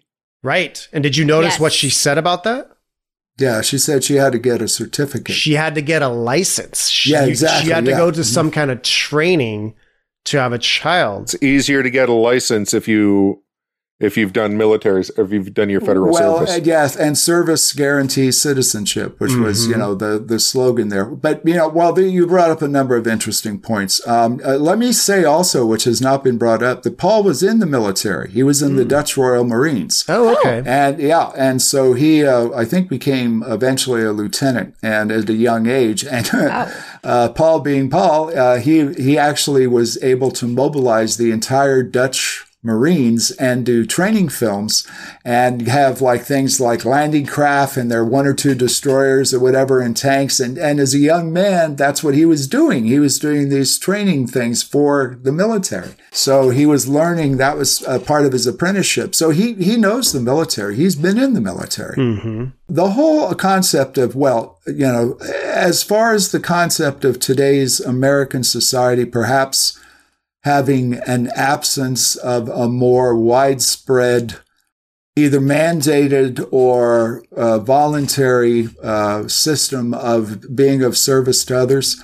Uh, really, again, is there no is there nothing that's more noble than putting your uh, putting someone else ahead of you? You know, of being of service. I mean, God, that's that's one of the key cornerstone precepts again of so many religions. Uh, take the you know the Judeo-Christian tradition. Take the Bible. Man has no greater love than he lay down his life for his brother, right? And so that's hard wired into us as well. We're social animals and we're here to help each other out. Unfortunately, and we get back to Alvin Toffler and the internet, the internet has made it very easy for us to just sit and not do anything and just have these active imaginations that engage through digital worlds without the physical challenges of going out and being involved with people face to face and the uncertainties of that. And humans are very unpredictable. You think you can know someone for, I've been married for 46 years to the same woman, and I'm very fortunate. But in the pandemic, we were, we were showing sides of ourselves that we both went, whoa, I didn't know that about you. And I could not be as close to this person as I am to my wife. So I, I only say that to say that, you know, I always tell people that you will be a much more well-rounded and much more tranquil human being if you get out of your own way, get out of your own ego, go and get involved with someone else's problems and see what happens. And not in a way where you say, well, I'm going to fix you, but go out and, you know, it's so simple. You can do something like just drop off food at one of these food collection things. Or, you know, like pick up some trash on the street. You're providing support. Exactly. Well, you're, do- you're, you're, you're doing a service you know? And when it comes to military service as someone again my mother was in uh, civil service her entire life and got to be a ge13 i think it was. And so i know that whole thing. I know the government. I know the military. I know i know police. I know i, I when i say i know it was just my background as a child I, that was my childhood so i know the mechanisms that drive this culture and the uh, mandatory draft, the problem with that was that it, it was very slanted towards pulling people in of limited uh, educational and economic resources and kind of like focusing on them. All right, that that the problem is is that the old mandatory draft that we had in the United States was skewed, and uh, and you even see it in movies like Platoon. He even brings it out. He says, you know, the kind of people that he found in the military, and which I came across a lot of times, were people who came from small towns and diminished backgrounds, and that was their chance to get out of that and you know Right. get into a different world where they could learn a trade or you know BC the world or whatever, and that no longer exists. So it really gets down to the whole concept of a military, doesn't it? Because at heart, the warrior culture is what the military is all about. And to be a warrior, you have to learn to kill. That is essentially what being a warrior means. And you can talk about defense. Absolutely. Being a warrior means being defensive and making sure that you are not involved uh, in, in preventing violence from happening. But bottom line, all the military is about weaponry, hand to hand combat, discipline so that you learn how to follow orders and act in units and not be an individual. And essentially, from the beginning of human civilization, learning how to protect your tribe against the other tribe. And that opens up so many different ideas, you know? I mean, is this some primitive uh, development of our growth as Homo sapiens? Is this something that we will never lose since we're descended from hominids? And, you know, it's only been recently that they found out chimpanzees eat other chimpanzees. We didn't know that 20 years ago, you know? And so it's always this, Jesus, it's like nothing is simple you know and so the whole idea of service i th- i could not agree with what you said more dan i really do think and liam what you uh, uh, alluded to i think it is important to be of service at some point in your life. To put aside your own world and go into a world that you may find uncomfortable but ultimately helps someone else. That is the basis of our entire world. As soon as we start fucking with that then the whole thing starts to unravel. And we've been seeing that big time, not only over the last four years. I'm not trying to get political. And because it can, you can take that from either side, you mm-hmm. know, mm-hmm. but also this has been going on in the United States as someone who's been there since really the late 60s and the early 70s. The fissures have started to appear and they're widening and widening and widening. And it's been going on for decades. It's not doing anybody any good. So one know? thing I'll, I'll say, Paul, and not to not to cut you off, but just a an additional layer of nuance that I want to throw in there real quick.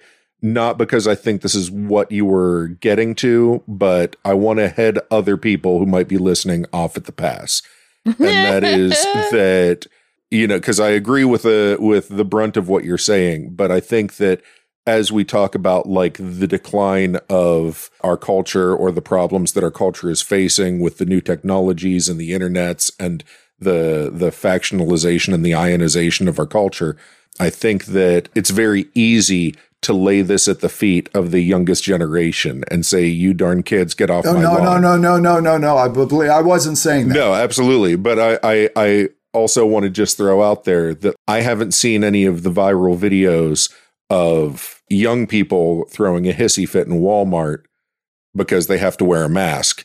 Oh, yeah. Uh, Oh, whereas, yeah. like, if we want to talk about service and putting other people first, like Yeah. the simplest thing you could have done was to put on a mask in the Walmart. And that's somehow infringing on your right to go off into space and start a Mormon colony out in arachnid occupied territory. Occupied Yeah. space. You know, like it's this, it's kind of like what you were saying about the need that we have as a species to like, if you feel constrained by the society that you're in somehow, no matter how good it may be, you need to go off and do your own thing in your own place that isn't a part of the society or doesn't add to the to the culture really Or doesn't upset your comfort zone. precisely you you don't have to challenge yourself by exposing yourself to others or to other ideas so you go off and you form your own colony Exactly. and i think what we've seen is that that is something that while it gets blamed on like gen z or however whatever generation my kids are going to get called it's something that i think has been around ongoing like you're saying at least since the 60s that that kind of generational separation starts to happen Well, you can go back to the 50s with the beats. yeah. well yeah and that's the 50s pretty much invented the idea of the teenager of the juvenile delinquent. Let's not forget that either. The juvenile delinquent. I remember the Ghost of Drag Strip Hollow. You know, Yes. that was a real movie. Yes. dragsters in a haunted castle with a. It was a terrible picture. Um. or I was, a, I was a teenage werewolf. I was a teenage Frankenstein. Yep. Yep. reefer madness Oh, well, Yeah. they, oh God! There now, there's a classic. I love that movie. I've seen that so many times. I don't want to be misunderstood that I'm one of these old farts that looks and says, "Get off of my lawn, you stupid kids." right I'm not one of those people. In fact, I'm very well aware that I live in an ageist society that has nothing. I mean, and, and I, I kind of feel sorry for it because I see the bar moving closer. I mean, it's, it's going to be like babies. Oh, you're a month old? You're so old. You know, I mean, it's gotten to a point where it's getting ridiculous. People are think, I see it online. I'm 30 years old. My life is over. Oh, for fuck me. You've got another 50, 60 years. Come on. You know, it's not, it isn't over. It's just starting. Right. Uh, believe me, I, I'm not your stereotypical boomer, which that phrase is interesting. I was raised by boomers and I love them dearly, and they're not your stereotypical boomers either. So you're in Uh, same. you're in friendly territory. That's all. Well, I don't care. Uh, yeah, there's, uh, there's there's a whole other aspect to all that that we can get into. But but in terms of, um, uh, I just want to uh, reemphasize that I'm not saying with the fragmentation that has gone on and the uh, the increasing aggressiveness that is being displayed among all different groups is that can be laid at the feet of any particular generation or technology. I think it's just simply the situation that now exists. Our culture, like all cultures, are constantly evolving, and this is where we find ourselves today. So I think some of us are starting to say, you know what? Are we are, are we really going to tear each other apart? Because if you if you destroy the house, let's put it this way: if you want to fumigate the house and you say it's filled with evil bugs, you don't burn it to the ground because then you have no house. And so we seem to be at that point, and that, I find that a bit counterproductive. So I don't think that I have any animus against anyone of any age group. I am more about what do you do? What are your actions? Not how you speak, but what do you do? So that's number one. The whole concept of a military, I am not a uh, romantic or a sentimentalist or someone who's unrealistic. As long as there have been human beings, there have been warriors, and there will continue to be warriors out of necessity and out of biological imperative. However, I do think that perhaps at the same time as we slowly stumble out of the dark caves of our proto civilization, because let's face it, Western culture is only 2,000 years old. I mean, we're, we're basically still knuckle draggers, except we're standing up and we have nicer clothes. As we step more into the sunlight, perhaps we should find alternatives or maybe find ways of working with the old warrior cultures and maybe massaging them into something that isn't quite as stuck in some ways that it continues to be. And I'm going to get some flack for that. But I have nothing against the military. I do have a lot of problems with the politicians and the power brokers who manipulate people for their own reasons and then cast them aside. I think that the way veterans are treated on the whole is absolutely just atrocious. And I know quite a few of them and some really good friends of mine. Yes, the, the, you know, the VA, I mean, the uh, VA, you know, is very helpful in some ways, but let's, we all know, you know, like it seems like you do your service and you expect things and you don't get them, you know, and I, that's shitty. That's horrible. You know, why 100%. are they doing, you know, mm-hmm. and so I'm right on board with that, man. That pisses me off.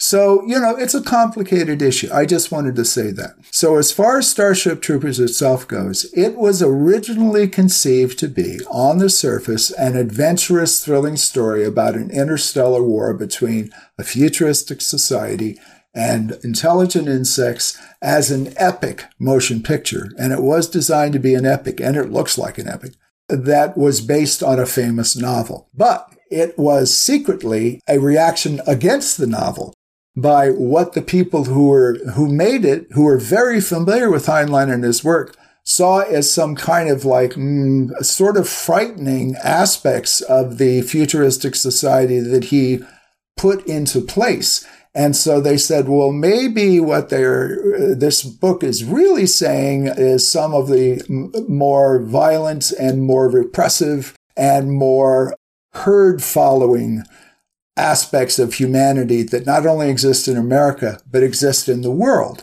And so we're going to exaggerate it a bit and we're going to show you something that on the surface is really cool and really works, but underneath it, we're critiquing it. We're making fun of it. We're being ironic. Did that work? No. When it came out,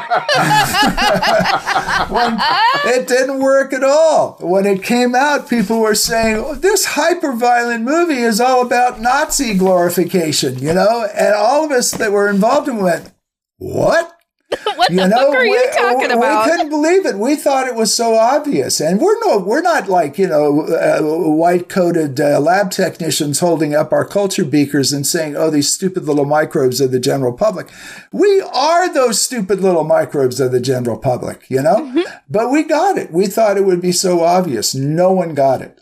And so uh, I think, though, it's it it definitely uh, achieved what it set out to do. And another thing it set out to do was to be a warning of what Paul Verhoeven thought America was doing at the time and what was coming.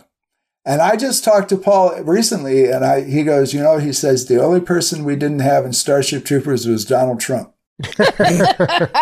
yeah, but you know what I mean? I mean, so it was like, you know, I mean, it, what he was saying, he was saying, saying, you know, think about it, you know, to a certain extent, look where we are now and look what Starship Troopers were saying. And, you know, so in, in that sense, it was very successful. But I think, I think you can look at it a whole bunch of ways.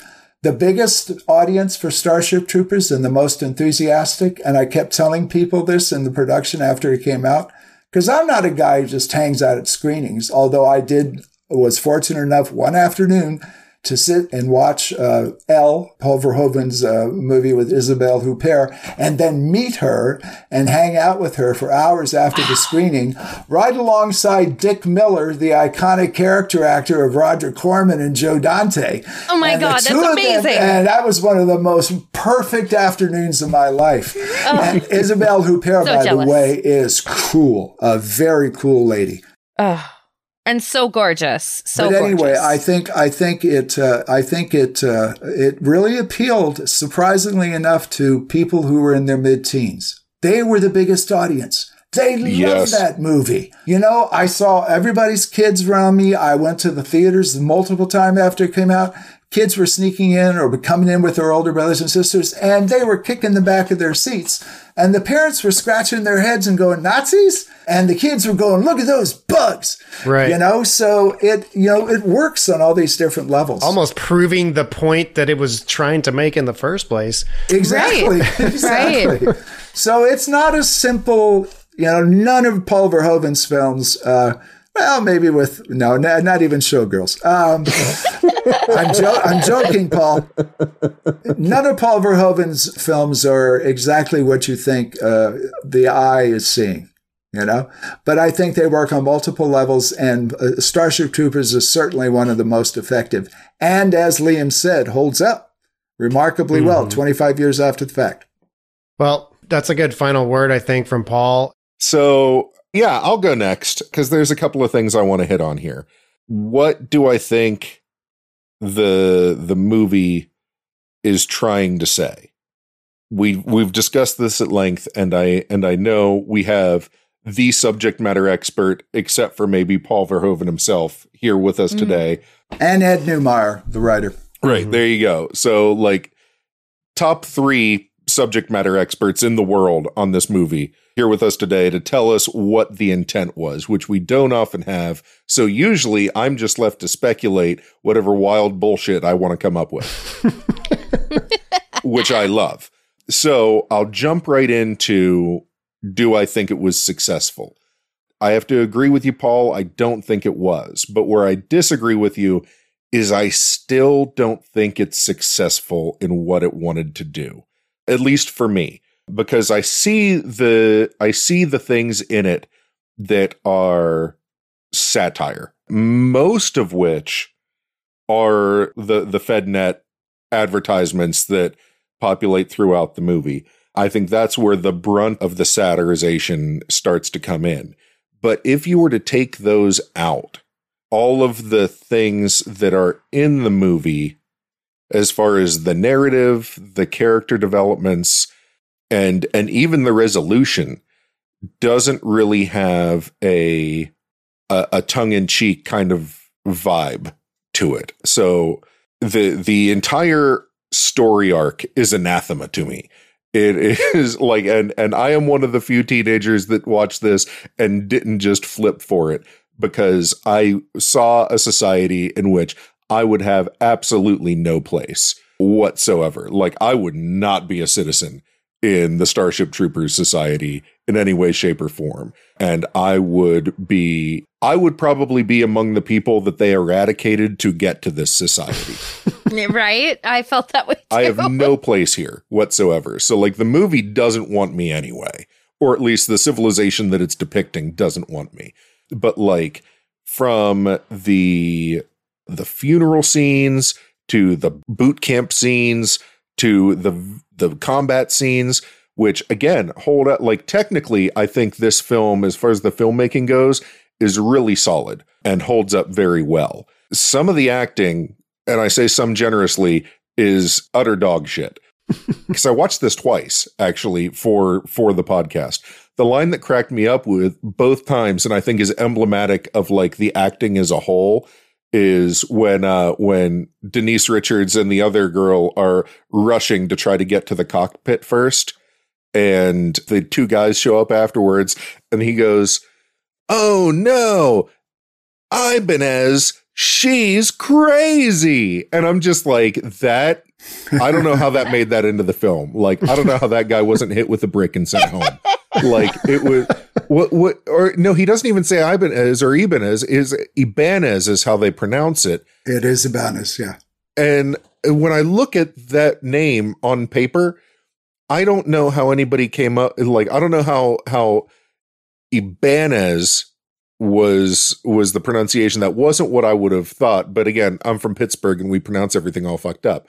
Uh, so that always threw me. But it was like Ibanez, she's crazy, and I was like, that's that's. I mean, like satire or not, that's that's no good. But then at the end with the with the brain bug, I think, and kind of what you said sort of drove this home for me was that like the brain bug is a Cthulhu god like a, a an H.P. Lovecraft old god. An elder god is the term. Liam. I'm sorry, the eldritch, the whatever, whatever the H.P. The Lovecraft, elder gods. the elder gods. Fine, Yog. Sothoth is going to come eat my children. No, not your children, just you. Frankie's too cute to eat. she is. She's a darling. Frankie would eat Yog Sothoth, but yes, she would. the brain bug being emblematic of evil and it being a legitimate threat to civilization, as you said, being like an evil entity, does sort of reinforce all of the stuff in the movie and take away the satire to me. Even the idea that psychic Nazi puts his hand on the on the thing and reads its mind. It's afraid. It's afraid! and just the idea that this thing is that that it is another thing that has learned to be afraid of us is the thing to cheer for. I can see how that could have been intended to be satirical, but I really don't think it worked if the bug is actually a threat. Mm. So that's that's where I fall down on it. Do I like the movie? Oh man, I wish I could say that I do because it is fun. Uh, it's like it's a, it's a fun. If you take it to a certain extent, I have to take it as a fun romp at, at very face value with the boobs and Denise Richards, uh, because it, it, to enjoy it. Because Denise Richards to me is like the Doritos of gorgeous women. I don't think of her very often, but she could not be more perfectly assembled if you did it in a lab after consulting like 2000 focus groups. I don't know, like Denise Richards at peak Denise Richards is like if you taught an AI to make a beautiful woman that everybody would think was equally beautiful. She is perfect. But I don't think about her unless I happen to to see her there. And so it's kind of like Doritos to me where it's just like I never crave Doritos, but once I have the Doritos in front of me, I can't stop eating them. And that's Denise Richards. So on that like Doritos girl level, I can appreciate and enjoy this movie. Dan, you better find an amazing clip from a Doritos commercial to put in there. but yeah, as a whole, I really um there's too much non-technical stuff that doesn't work for me in this movie for it to work for me. Fair enough. Katie? Follow that. Oh, bitch, please. Okay, so like I said earlier, I, I watch I've been watching this movie since I was about 15, 16 years old, and I've watched it probably once, at least once every couple years since then. And I grew to have a very different appreciation for what it was going for. Because initially my thoughts were like, oh, this is just a big dumb action movie and it's really fun and look at all these pretty people. Because again, 16.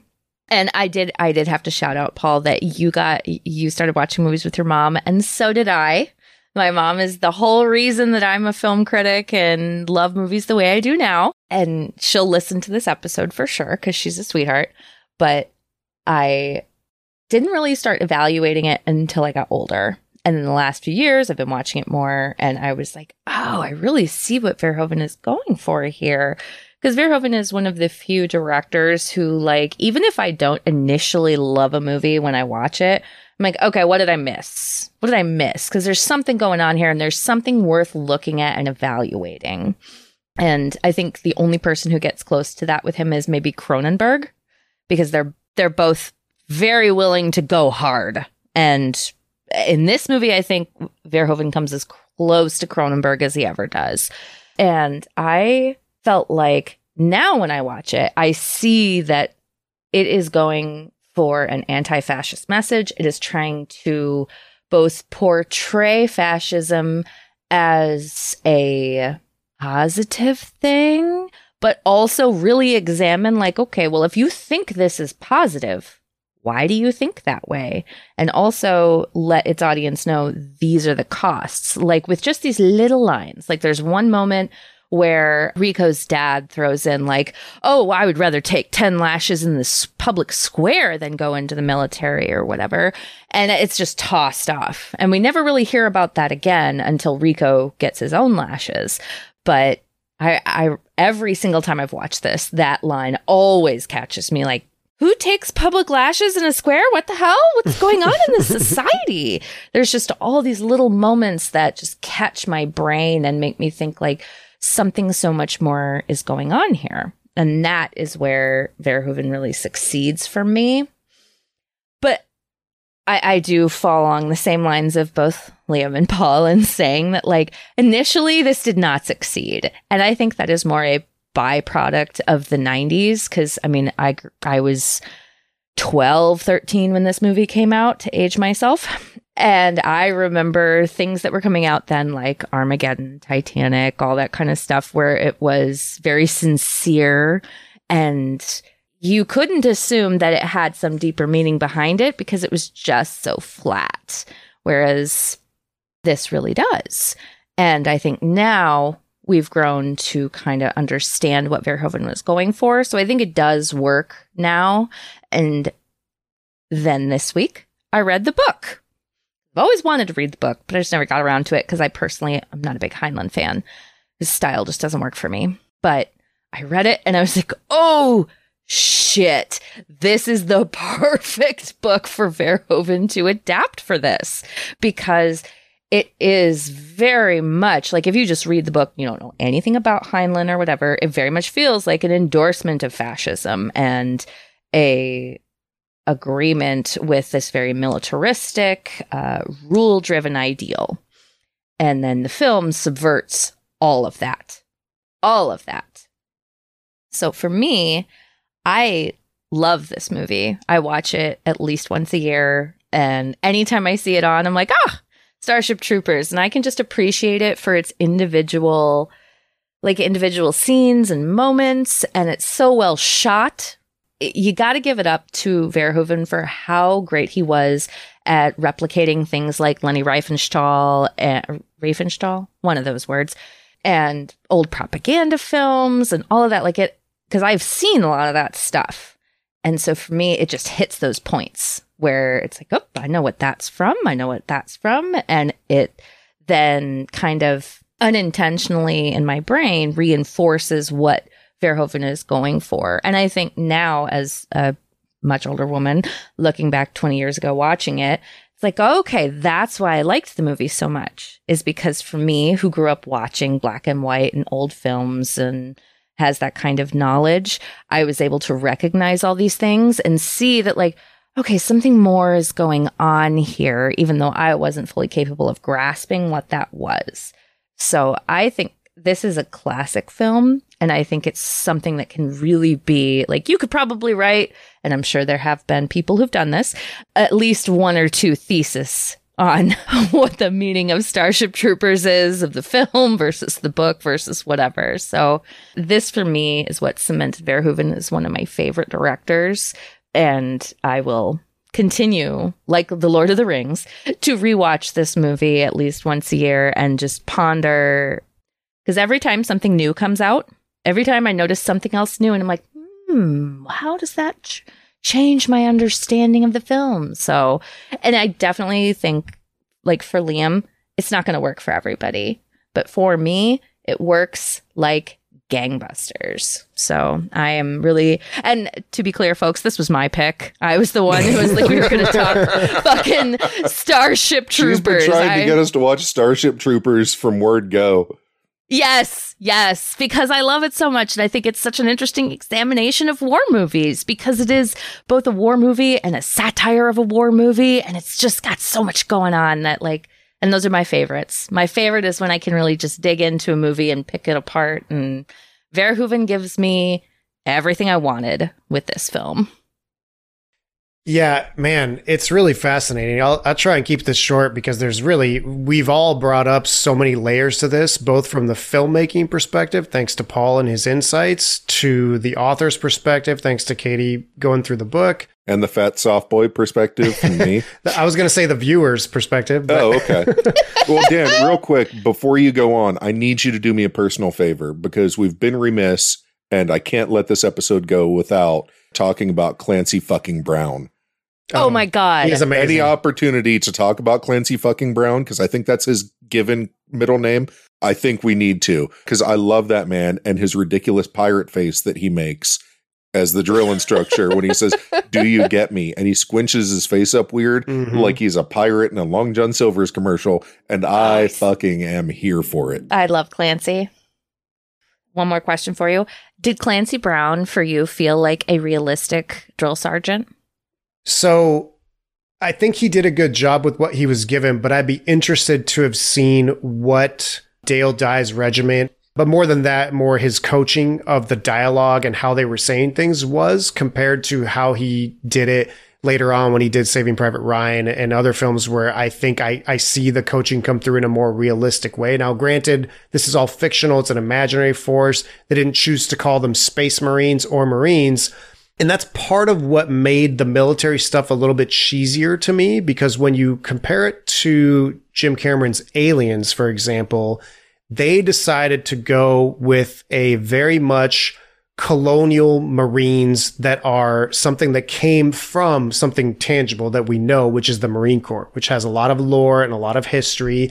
They hired an actor who had been a Marine and a drill instructor. So all the lingo is very accurate. All right, sweethearts, what are you waiting for? Breakfast in bed? Another glorious day in the Corps. Day in the Marine Corps is like a day on the farm. Every meal's a banquet. Every paycheck a fortune. Every formation a parade. I love the Corps.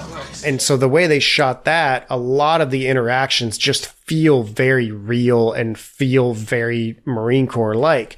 This is different because even though Dale Dye training the team, R. Lee Ermey doing some voiceover for the loudspeaker. That that's his role in this, which I don't even know if he's in the credits. I couldn't find him. I don't know how much say they had in how the actors delivered their lines. But for example, like "Do you get me?" is not something Marines say. Right? Like they don't use that phrase. It would be a different phrase. They would say, Do you understand? Or, you know, they use something different. There are little sort of incongruous things that, and again, they weren't sold as Marines, so that's fine but there is a detachment there that makes the culture of this particular military group more fictional to me and so more detached from reality. But there's little glimpses of it. And I'm glad Paul brought up that Verhoeven had spent time not only in the Marines and the military um, in his home country, but also that he did films on military maneuvers, etc.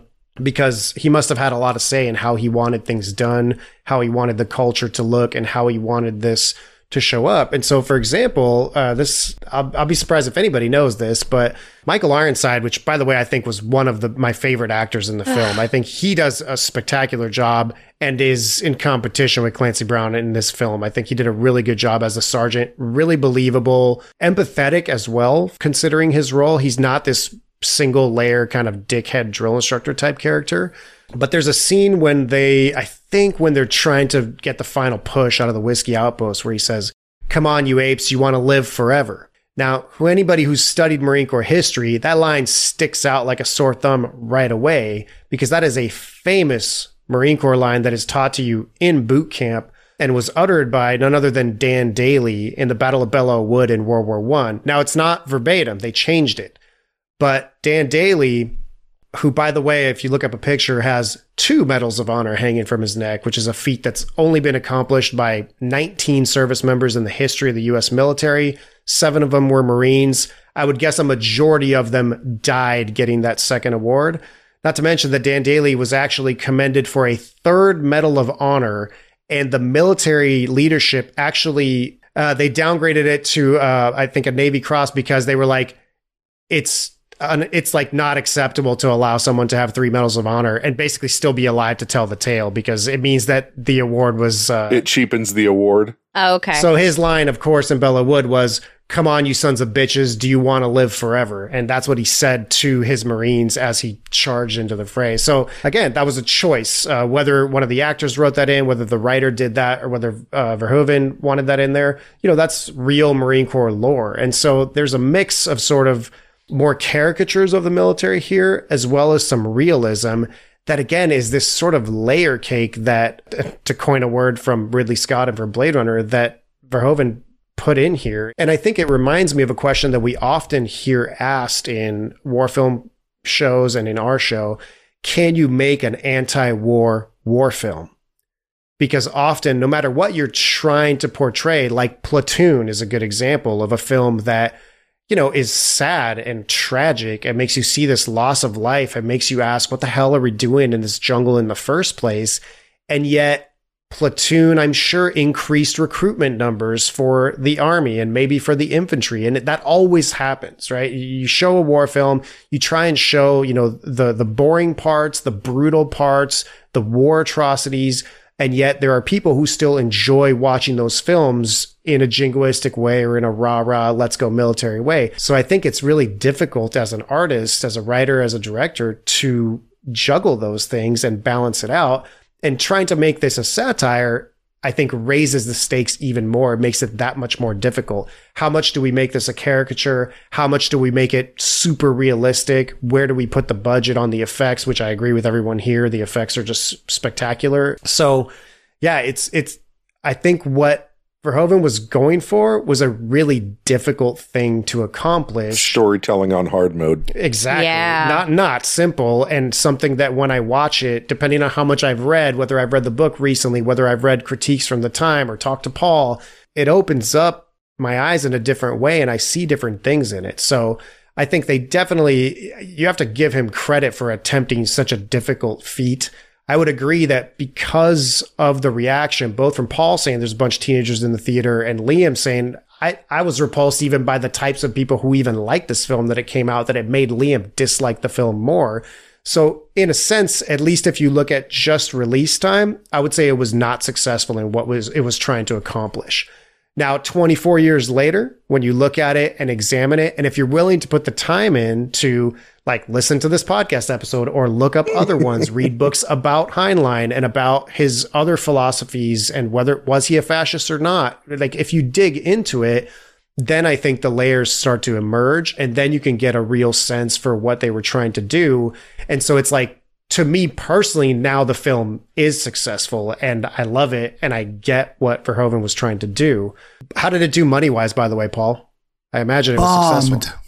It bombed, really? Okay. Mhm. That's surprising. That's Oh. surprising. No, it was an expensive film. The production floor was about 130 million dollars. Oh, in 97? Man. Yeah. That's a no pun intended. That's some Titanic levels of Oh, it was, an, uh, like I said earlier, an epic. Uh, it was a Yeah. massive undertaking. Yeah, the domestic opening was 22 million. The budget was 105 million. well, Oh, man, actually, it was 130 million. Mhm. Oh, well, that's box office mojo, Paul. You're giving us the deets. No, well, look, it's an old it's an old trick in Hollywood that you either don't tell what the budget is or underestimate You, it. yeah, You know, but the the reported box office is 54 million. yeah. So That lost some money. Yeah, it's actually recouped over the years now with uh, you I'm know sure. ancillary sales.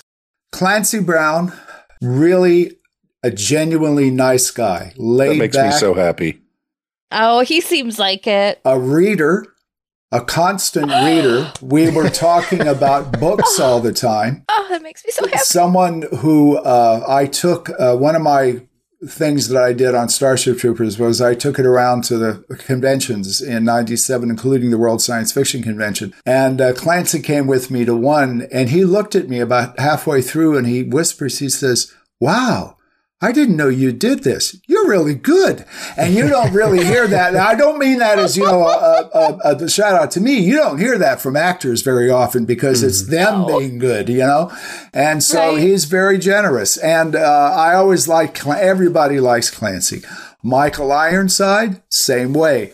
He's been there. He's he's he's ridden through his demons and through his phases. He's perfectly happy where he is. He gives his all. And he also made the very interesting observation. that He said that he went to Paul early on and he says, Paul, he says, I get what this script is about, but how are you going to present this? And why have you done it this way? And he said, if I get up, Paul Verhoeven said, on a soapbox and wag my finger about this subject, no one's going to listen to me. But if I present just it as it is with no obvious editorializing and just tell the audiences, here it is, what do you think? That's the way I'm going to approach it. And that's exactly the way he approached It's a it. bold move. Right. The way that the actors looked and the way they acted was intentional. They were supposed to be perfectly genetic little, you know, plastic Troy Donahue's and Annette Verbased. I mean, uh, uh, Annette Funicello's. As far as Triumph of the Will, which you were quoting, uh, that was intentional. Um, All of the geometric mass patterns of the soldiers on the fairground. If you go back and look at Triumph of the Will, the great, uh, great and, and strangely conflicting because it's about the Nuremberg rallies. Um, Right. The wonderful uh, cinematic achievement of Leni Riefenstahl uh, back in the early 30s. There are sh- shot grabs, and that was Paul one saying, "Yep, I'm going to do this, and if people catch it, they catch it, and if they don't, they don't." Captain Dye, uh, Captain Dye did train traditional combat techniques and uh, simple boot camp kind of, you know, like handbook stuff, you know, the military manuals. I remember at one point he was sitting around one day and uh, he's in the movie, you know. There's a cutaway to him at the very end in the brain bug, and he's one of the Oh, generals. Yeah, he's got a cap Oh. on. Yeah, he's in there. And uh, uh, oh, and the brain bug when it says uh, when uh, Pat Neil says uh, you know it's afraid that invariably gets a laugh, and in audiences went back in the day when it was being shown, and I think the idea being that this in- incredibly you know imposing ugly thing would be afraid, you know, is kind of like incongruous. But that, as as Liam pointed out, there is a good point there that this thing is now come up against human savagery, which is much much worse than the bugs. You know, because what do you see at the end? You see the brain bug getting, um, you know, an involuntary proctologist examination. You know, and uh, yeah, and it, it's that censor, which just cracks me up because that's Paul's sense humor. It's a very funny movie too. Mm-hmm. So there's that as well. But Makes the- you think back and wonder what it was doing to the cow. I was the guy. Oh, you did not know that we didn't I was, mention I was, that. I was going to remind you, Paul, to let the viewers know, since you're not credited officially or on IMDb, what part you played in this movie with your again awesome mustache. I am the guy, uh, the guy who's closest to the uh, camera who pushes the cow into the room. so that's me in Starship Troopers. And uh, there was no see, there was no bug in there. It was just a set, and uh, we had. It was really funny. Paul actually held up this cardboard sensor thing that was really cheap to give an idea where the you know CG placement would be. And they actually had uh, pieces of like cow that were made out of plastic and rubber that was the silliest looking things. And he was like behind it, like waving it, you know, like pieces and just like laughing. And everybody was laughing because it looked so cheap. And that was one of the fun days on the set. He can be a lot of fun. But the whole point of the characters being uh, shallow was intentional. They were Yeah. meant to be, uh, you know, to suggest that they weren't thinking for themselves, that they were like, you know, so in, indoctrinated and a part of this culture that they just accepted whatever went along with it. And if you'll notice, the attrition rate of that basic training group is horrendous. There's Yep. very few of them survive, you know. And does anyone comment upon it? Does anyone go, "Oh, poor Suzuki" or whatever his name, Shij- Shijumi? You know, no. You know, it's just like in, in a real combat situation, we all know that people's best friends are killed and you're traumatized for life. We know that, you know, but Paul wasn't going there. And Dale Dye one day sitting around, and it was during the filming of one of those mass uh, formation parade ground scenes, and Dale was getting everyone in position.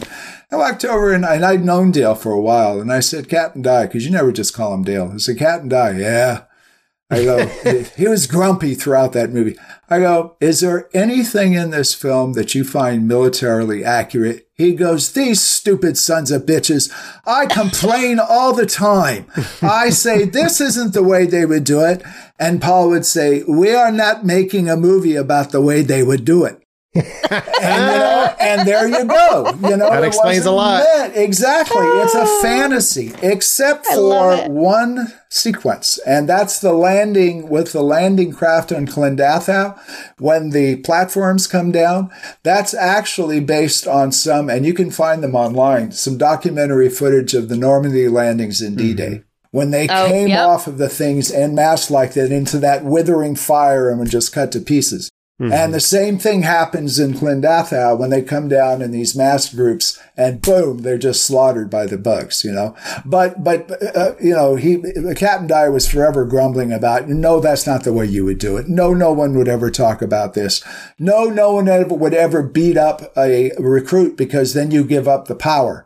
You know, mm-hmm. which if anyone, Right. anyone of us familiar with the military knows exactly what that means when you have a drill Yeah. instructor. And uh, as far as Clancy's performance go, he actually looked at like things like the DI with Jack Webb. If mm-hmm. you've ever seen that mm-hmm. film, mm. uh, of course he mm-hmm. looked at Full Metal Jacket, and you know he did his homework. He's a big fan, but the character itself was not that kind of drill instructor. The character itself, which they didn't bring up, but was in the script, and they had a scene that they didn't film. You know how he's always saying medic after he's really hurt somebody? Mm-hmm. Well, in this future society, it's in the script, and they were going to shoot it, but they didn't. It was supposed to be so medically advanced that you could break someone's arm or break someone's Oh, leg, that and they makes would be good as new two days later.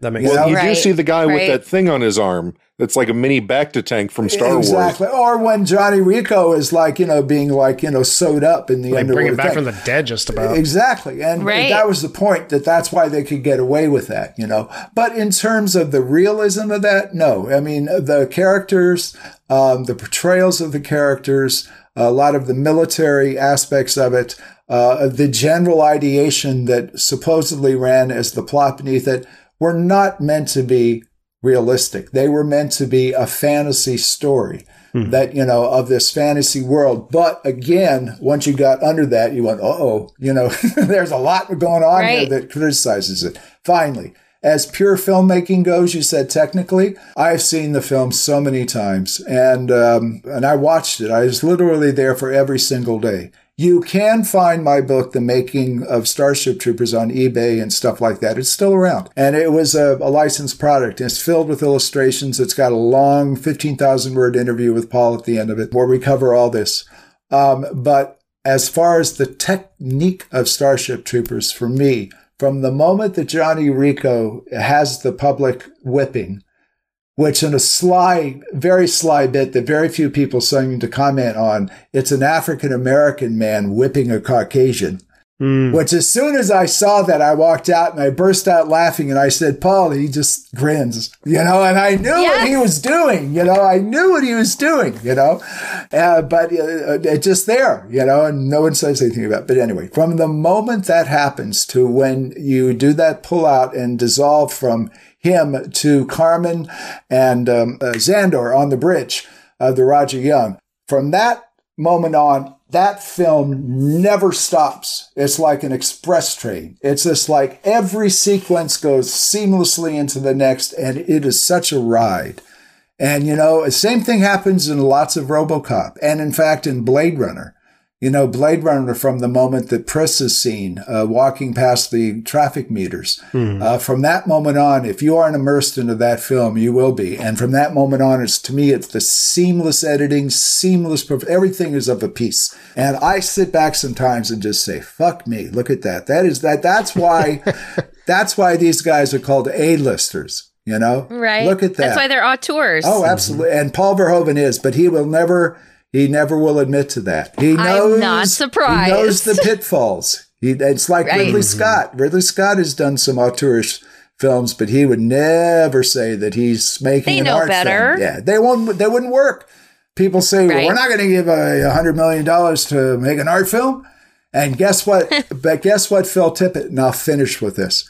Phil Tippett, after the film came out and the reviews attacked him, and the film essentially failed. Phil Tippett actually called up Paul Verhoeven and said, "Paul, don't feel bad. When will you ever get the chance again to make a hundred and thirty million dollar art film?" It's true. That's awesome. It's so true. Like, and I love that Verhoeven was like, they don't, they don't know what I'm doing. Fuck it. Let's go. Let's Right. and the ones that did, and the ones that did, he goes, "Yeah, so what?" You know? like, Paul- I just love that he goes for Oh, it. Paul is one of the most meticulous, well prepared. You know, you don't give 130 million dollars to a guy who can't utilize you it. can tell. You can tell. There are some directors where you can see it on the screen. Uh, Denis Villeneuve, Ridley Scott, like, uh, I love Denny. Denny. Denny's stuff is. I was just really going to say I didn't want to be the guy to bring up Blade Runner again, but if you want to talk about a hundred and fifty million dollar plus art film and how do you get that made, Denis Villeneuve doing 2049 with Ridley Scott's Blessing, I think is one of the most or the And- greatest examples of that in recent history. Unbelievable. I'm expecting that from the new Dune movie, I too. hope so Sorry, too. Denis. I worked on the David Lynch Dune, and I was on that Oh. for two years, and then I worked on Blue Velvet right after that, and so I know David well from that period. And uh, but And someday I um, want to talk to you about your experience on Silence of the Lambs because Pittsburgh. Oh, that was interesting. That was interesting. Yeah, a lot of that. A lot of that was meant to be funny. Believe it or not. Paul, do you want to become a do you want to become a regular host on this podcast? We'd love to have you back again.